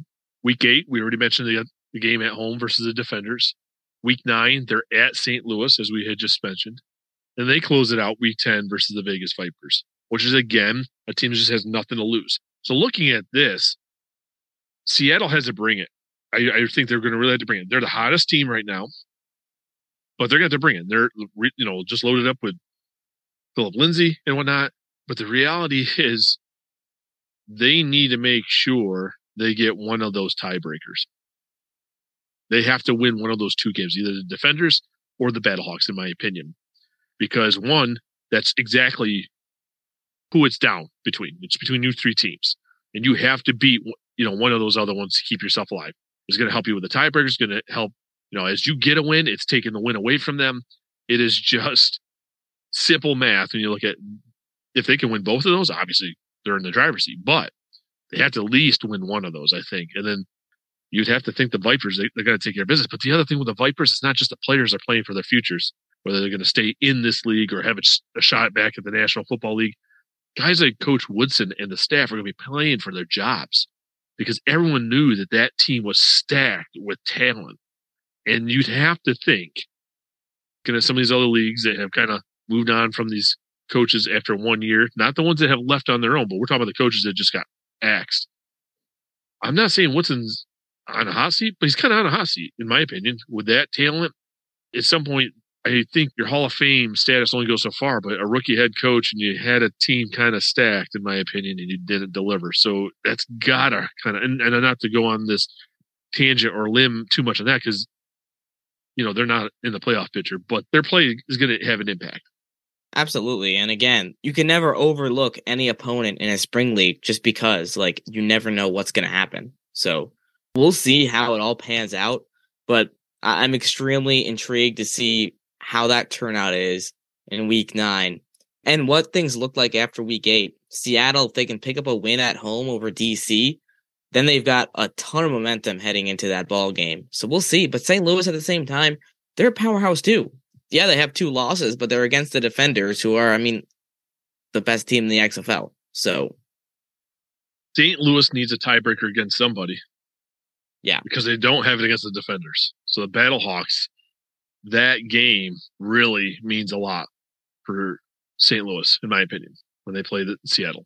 So that's they're going to have to really make sure they have something that extra tiebreaker because that's what's going to come down to. You, you, know, you don't have it with the defenders. Defenders are at least have that against one of the the three teams remaining. So we'll move on to the only other division left. Surprisingly, the South Division is a bit more chaotic. who would have thought it? I'm sorry. I'm not, yeah, I still find it funny in a way. It's just before the season kicked off, I thought the Arlington Renegades would ha- run away with this division. Again, another veteran team. And I'm not saying necessarily with a lot of National Football League success. I'm just talking about they were veteran spring league players. You had Bob Stoops coming back. You had the Hayes brothers on the coaching staff. You just thought, hey, they've been here. They know what to expect. They know what to do. So here, this team's not going to miss a beat. Yet, it was the Houston Roughnecks who came out firing on all cylinders when I thought they were one of the worst teams.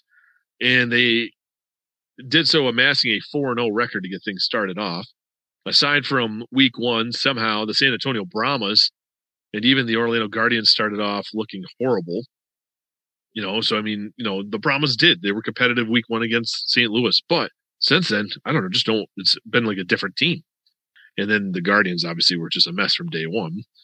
And it's uh, you know, as a season ticket holder, I think I'm allowed to be a little bit more rough on them than probably anybody else because hey, I put my money where my mouth is, and I drive the two and a half, three hours out to Camping World Stadium from Southwest Florida for these games. So, not to get a pat on the back, I'm just saying I'm allowed to be a little bit rough on these guys.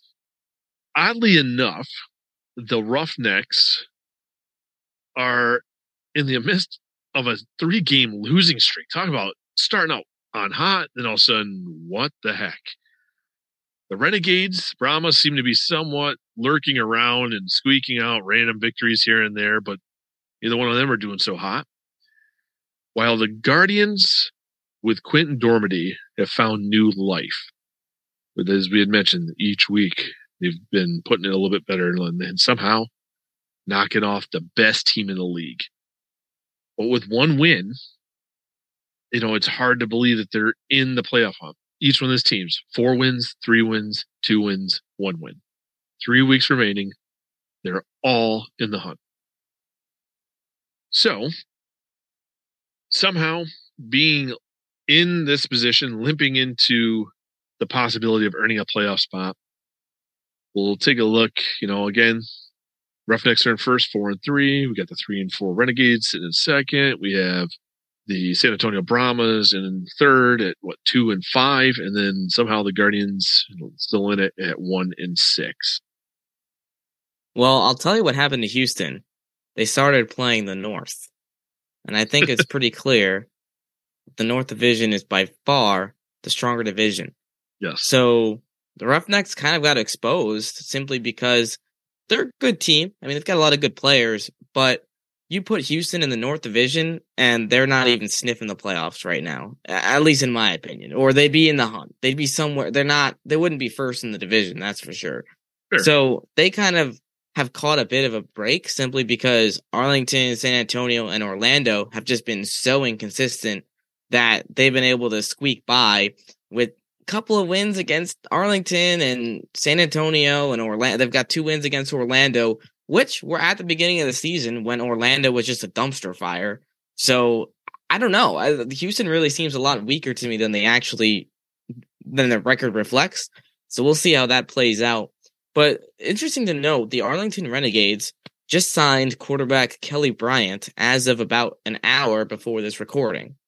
So that's an interesting piece of information because they just made a trade for Luis Perez, who was the Vegas Vipers quarterback last week and now they're bringing in Kelly Bryant and Drew Plitt, who's gotten a few starts this season. He's now on the injured reserve, and I'm assuming we don't see him again this season. So, a lot of moving pieces for Bob Stoops there in Arlington, and I've got to say, I'm I'm definitely disappointed in Arlington's performance this season, just because, like you, I mean, looking on paper, that team was stacked. Like you look every during the draft, for example, every time I'd see who they pick up in a round, I'd be like, how did they get this guy too? It was like it was just ridiculous. It just kept picking up star after star, but it just never really worked out for the team. And it goes to show that in spring football, it's not always about the players; it's about the systems. It's about you know how, the coaching. It's just about can these players actually develop chemistry with each other in such a short amount of time. And clearly, in Arlington, Jonathan Hayes' system just hasn't been ideal for the players that they have on their roster.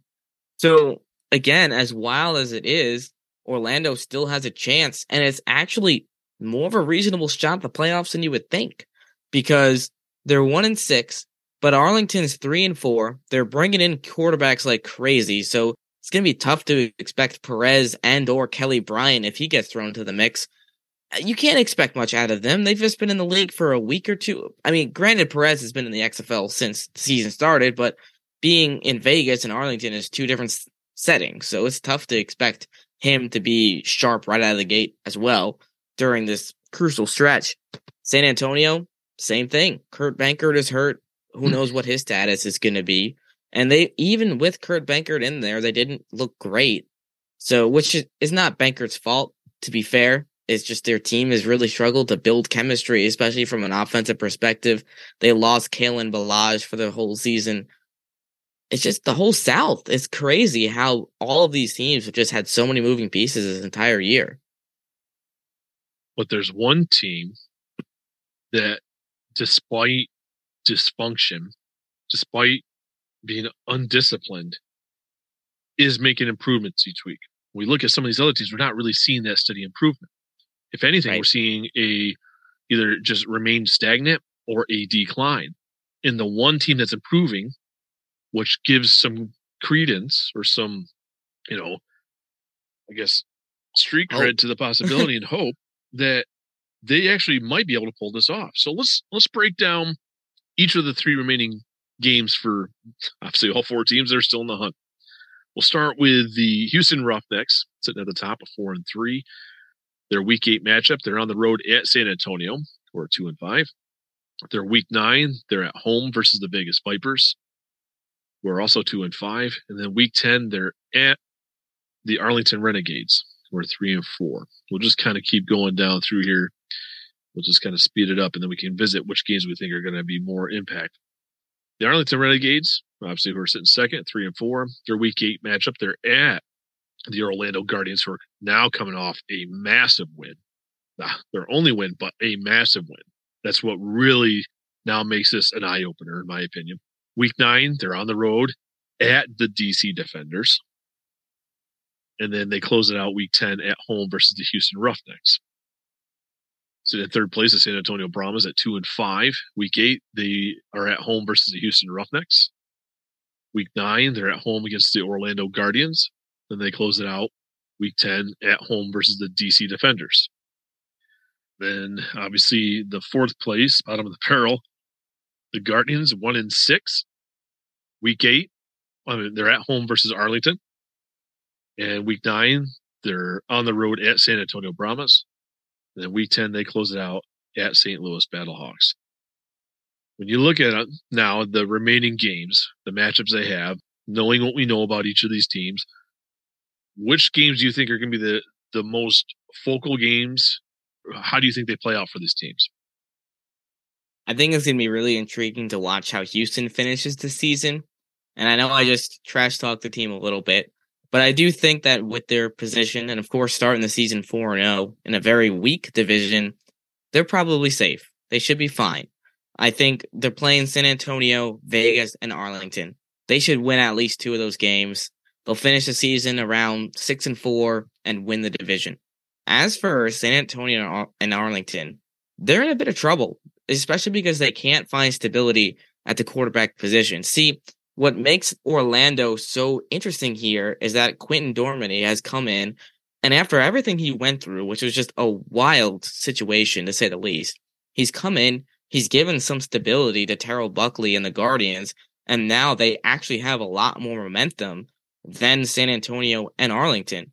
So if you look at, at Orlando, for them, it might come down to week 10 against St. Louis, who also might be fighting for their postseason hopes. So it's really going to be wild down the stretch here. I'd say week eight, Orlando, obviously, they have to beat Arlington. They already lost the previous game to Arlington. And actually, if the Renegades win this game, that knocks Orlando out of postseason contention altogether. So if they can put together a win at home, which they should be able to do, I mean, Arlington, we don't even know who's going to be starting at quarterback for them. I'd assume it's Luis Perez, but even if he's in there, and if he's not, it's going to be tough for one of these quarterbacks to play in a system that they haven't been in for more than one or two weeks. So Orlando at home, that I'm giving them a win there. Week nine, they're in San Antonio. I don't know what the Brahmas are doing, but their offense is just way too stagnant. I'm taking Orlando in that game too, to be honest. That is if they play the way they did against DC. They don't have to score 37 points. They just need to play complete football. We'll see what happens. The the plus side for the Guardians here is that they just the, their defense isn't great, but it should be good enough to at least contain a relatively weak or Arlington and San Antonio offense. I think that's the kicker there. Can their defense just play just good enough to give them a chance in week 10? That defense just beat a actually pretty good productive side last week in the defenders. Because even Abram Smith still rushed for over 100 yards. So it's not like shut down Abram Smith. Then you look over at Jordan Ta'amu. He's had two back to back solid games, passing games. We're not just incorporating. So if you look at it, they still did well. It's not, but they allowed 36 points. Right. And in a way, the defense is fortunate because, I mean, we, we're talking about they stuck with them, but they did. They allowed 36 points. They allowed significant production from the rushing game, passing game. They got bailed out by two missed field goals. They still earned the victory because we have seen them falter with either penalties or the line just gives up when they had that last drive trying to come down to score to win the game against Vegas. So they they put the game together. They didn't crumble, and that it was a very high stakes game. That they actually rose to the occasion. So here's the thing: hopefully they don't play to the level of their opponent again, because if that's the case, this defense, you just can't let a guy like De'Veon Smith run all over you. He's a solid back in his own right, right? We, maybe he's not seeing the numbers we saw from him in 2020. when He played for the then Tampa Bay Vipers. But the reality is he's he's a solid back. They're going to have to hone in. They're going to do something. The defense is going to have to step up, make sure that offense. You can't win with 10 or 12 points. This offense is going to have to step up play another solid defense that they just did and overcome it. So again, yes, this game determines if Orlando has a possibility to move forward or not. San Antonio, I think they're just too dinged up right now. And watching, depending on week after week, I thought Mac was going to be this massive player for them. And then sometimes it's just, where is he? Towers over everybody you see. Like when I was in, when they played in Orlando, I mean, you could just see it those defensive backs they have a chance. And why aren't they going to a guy like that? But then when, in certain games, where is he? Why aren't you taking advantage of that? Is there an ongoing issue with injuries? Is there some headbutting? Maybe that's what we've seen with some other teams. Why we saw like Kyle Sloter and whatnot get released. So maybe these new quarterbacks coming in Arlington, there could be you know a little bit of an issue there too. Who knows? But it seems like these teams have just enough dysfunction and even then they bring in new pieces, the new pieces are not obviously taking it. So I, I, don't know. I think Orlando obviously has a shot. I, do, I agree with you. I think right. the Roughnecks, there's I can't see a way they don't make it. But when I look at these schedules, the Brahmas, then I don't see them beating the, the defenders. You look at Arlington, I don't see them beating the defenders. Heck, I don't even know if either one of those teams can beat Houston. That's why I think Houston's locked. Right. When you look at Orlando's games remaining. Arlington, yeah, that's beatable for them. They have to win it. If they don't, then it doesn't matter anyway. But it's, it's all in. It's at home. Then they're on the road at San Antonio. If they could put together those two games and wins, and they're three and six, I mean, I don't know what would happen to St. Louis, but uh, you know, it just it all depends. It just I can't imagine. It's, it could be some ugly football too. this could be some ugly football coming down the stretch out of this division. And I'm not hoping yeah. for that. Obviously, I'm hoping for games like we just saw the Guardians rising to the moment in the challenge. So hopefully, maybe we'll see some team improving because then isn't that important? So when you get hot, you don't want to get hot in the beginning of the season. You want to get hit hot later in the season when you can make a run. So maybe things are happening in Orlando. It's hard to believe, but yeah, maybe the team that would have the most likely shot when I look at these. But one loss, they're out. Right. Well, that's the thing. There's no more room for error. And I think that's what we saw the first half of the season was them constantly shooting themselves in the foot and, and these self-inflicted wounds. They need to cut those down because now they've left themselves with literally no room. They cannot slip up once. If they do, it's over. But with that being said, you know, I, I don't have, I'm not a fan for any team in the XFL, so I can be very non-biased here it's fair to say that Orlando has a shot, which is wild. I can't believe I'm saying that in week heading into week eight, but they do have a shot. They're the hottest team in the South right now, and they're playing two teams, the Brahmas and the Renegades, that have zero identity. That's the thing with these spring leagues. It's all about finding your identity and figuring out what you do well as a team. That's why these teams in the North have been so successful. DC, they've got an, uh, a ridiculous rushing attack, right? St. Louis, they've got AJ McCarron, who's their leader. Seattle, same thing. They've got that spread and shred them offense. And then Houston, they they're losing their identity a little bit, but AJ Smith, I'm confident he'll get them back on track. Silvers will get healthy. But Arlington and San Antonio, they don't have any identity. We don't really know what the team is with seven weeks behind us is kind of crazy to say. So Orlando, they found their identity, and that's in Quinten Dormady. So can he lead them to the postseason? We we'll see, but they at least are on the right track compared to San Antonio Arlington. They pick up these two wins, and oh boy, it's going to get interesting. I have to make a correction. I was just wrong about something.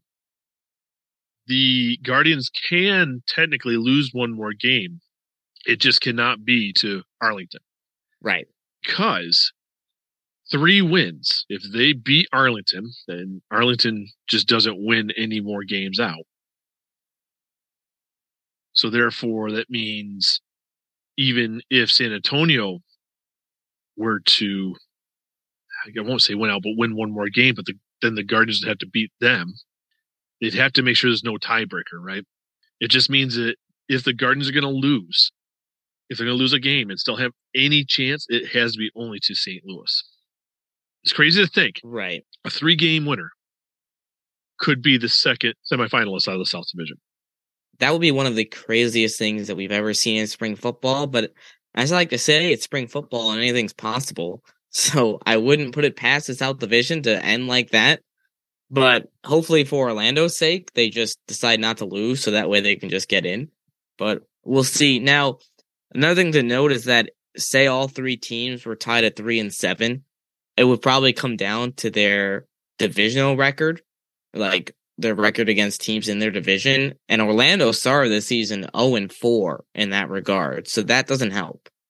So we'll see. I mean, really, in all honesty, they need these two wins, and hopefully they can get one against St. Louis too. But we'll see what happens. And I don't know, but the Battlehawks could be fighting for their postseason lives in Week Ten and heading into the Dome in St. Louis. Who knows what's going to happen?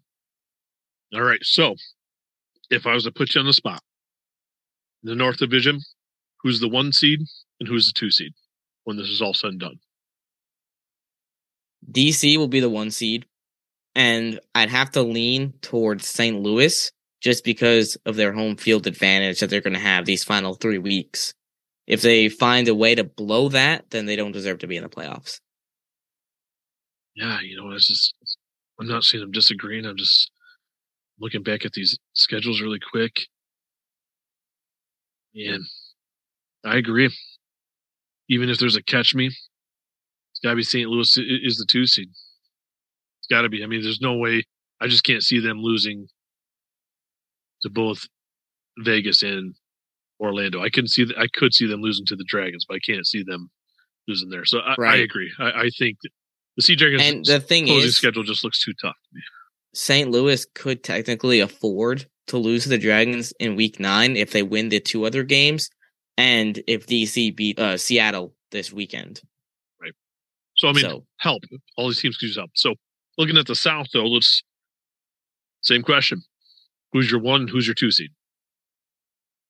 Houston's the one, I think, pretty clearly, and the two seed. I'll be honest, it, it really is a toss up between Arlington and Orlando literally whoever wins that game in week eight will have the best shot at grabbing that two seed. And I want to lean towards Orlando to win that game because I do think they have the upper hand against Arlington. But at the same time, I do think Arlington will find a way to win at least one more game heading down the stretch. So I think it's fair to say that Arlington, odds wise, has the higher chance but I wouldn't count Orlando out either. I think Arlington does not win this weekend. I think that does keep the Guardians in the mix, but I, I just can't. I think just it's impossible that they don't find one more win because I think Coach Stoops will make a change at you know at OC if he has to. Somebody else making calls, they'll play calling plays. I just I can't see it not happening. The team's too too talented on the offense not to finally get something figured out. All it takes is a Perez, heck, a Bryant, whatever's going to do to be a new spark plug. And it could just be changing in play. Because I think Arlington's going to one more win. They'll take care of business. I, I, think they will. I just, but I don't think it's this weekend. I don't think they get it against the Guardians. I, I think it's just too soon. I think the Guardians are coming off something pretty good. But I, I'm to go this as far. I think the Guardians finish third in the division. I, I don't. I see just San Antonio slipping, in which I don't know if I would have said that earlier this year. Uh, I'm kind of surprised. Just injuries kind of happen. It doesn't matter who they brought in now. Kurt Benkert, if he's got three broken ribs, you lost Ballage. You know, Coan, we don't know where he is, where he isn't. Like last minute, he was going to start last week, and all of a sudden, then he was inactive. He wasn't suiting up or whatever. So, I mean, this is kind of kind of tough. So, you know, good stuff. I, I know this is not always exciting to talk about because there's just no way to really have a crystal ball to foresee this. I mean, There's just too many scenarios, and this could have honest, been a two-hour episode. It exciting. yeah, it does. It makes it very exciting. But we could have talked for two hours dissecting every possible way. And I've seen some of them out there, and I'm like, well, I'm not going to steal these people's thunder. But like the reality is, there's just there's a, a bunch of possibilities that could make it for either one of these teams, and it's great stuff. But James, as always, it's a pleasure having you on the show, and I appreciate you taking the time to come back on to discuss this XFL playoff craziness that's we're not even in the playoffs, but just the craziness that's leading up to it. But this is what makes it exciting football for a league like the XFL is that there are several of meaningful games. And to only have one team out of the picture at this point, that's that's pretty good in my opinion. I think that's good for the league. It's it's going to be good for people just continue to buy in, and hopefully it's just going to whatever new people are coming in are going to know that it, there's meaningful games on like weeks one and two. Not that they didn't count in the standings, but they just teams are figuring themselves out. Where now we have few teams that still got to figure out their quarterback situation only because of a couple of different issues, injuries, and whatnot. But for the most part, these teams know who they are, so it's it's interesting. Without a doubt. And the good news for the XFL is that it's still going to be competitive football down the stretch here with playoffs on the line. After week five or week six, I was thinking like, oh man, the playoffs might just be decided and the last three weeks might not matter at all. But uh, who would have thought we saw some crazy twists last week and last two weeks, and I'm I'm excited for what's ahead. As am I. Before you go, why don't you go ahead and put yourself out there as to where everyone could find you and your work if they want to follow you a little bit more. Yeah, so uh, my, my Twitter handle is at James Larson PFN, uh, and that's where most of my work will be. I'm a writer for the XFL newsroom, so of course, always creating content over there, all things XFL related. So check it out. Definitely go check him out. Thank you, James. Thanks for having me on. Oh, you're welcome. It is always a treat to have James on the show. Not only is he well connected, he is also knowledgeable. If you are not already following him or the XFL newsroom, I recommend you do so. Unfortunately, we do not have any fan line messages this week. If you have an XFL related comment, question, or hot take and would like it to be heard on the show, reach out to the fan line by calling 863 Talk XFL or 863 825 5935. Doing so, your message could be included in an upcoming episode.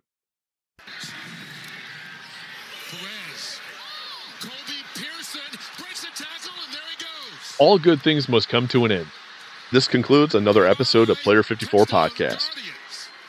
As always, I am interested in receiving your feedback. So do not be a stranger. Reach out to let me know your thoughts, and if you do so, your comments might just make it on the show. But before you go, do not forget to subscribe and rate the show on your platform of choice. One last thing. If you're interested in checking out our friends over at Royal Retros by 503 Sports, do not forget to click on the link in the show's description and notes, as well as that sweet code, Let's Talk XFL, for 10% off your purchase. Thank you for tuning in.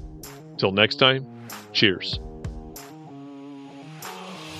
Thank you for tuning into today's show. Don't forget to subscribe and rate Player 54 Podcast on your platform of choice. You can follow the show on Facebook, Instagram, and Twitter at Player 54 Podcast. Do you have a question or topic you would like to have addressed on the show? Message the show via social media or send an email to player54podcast at gmail.com.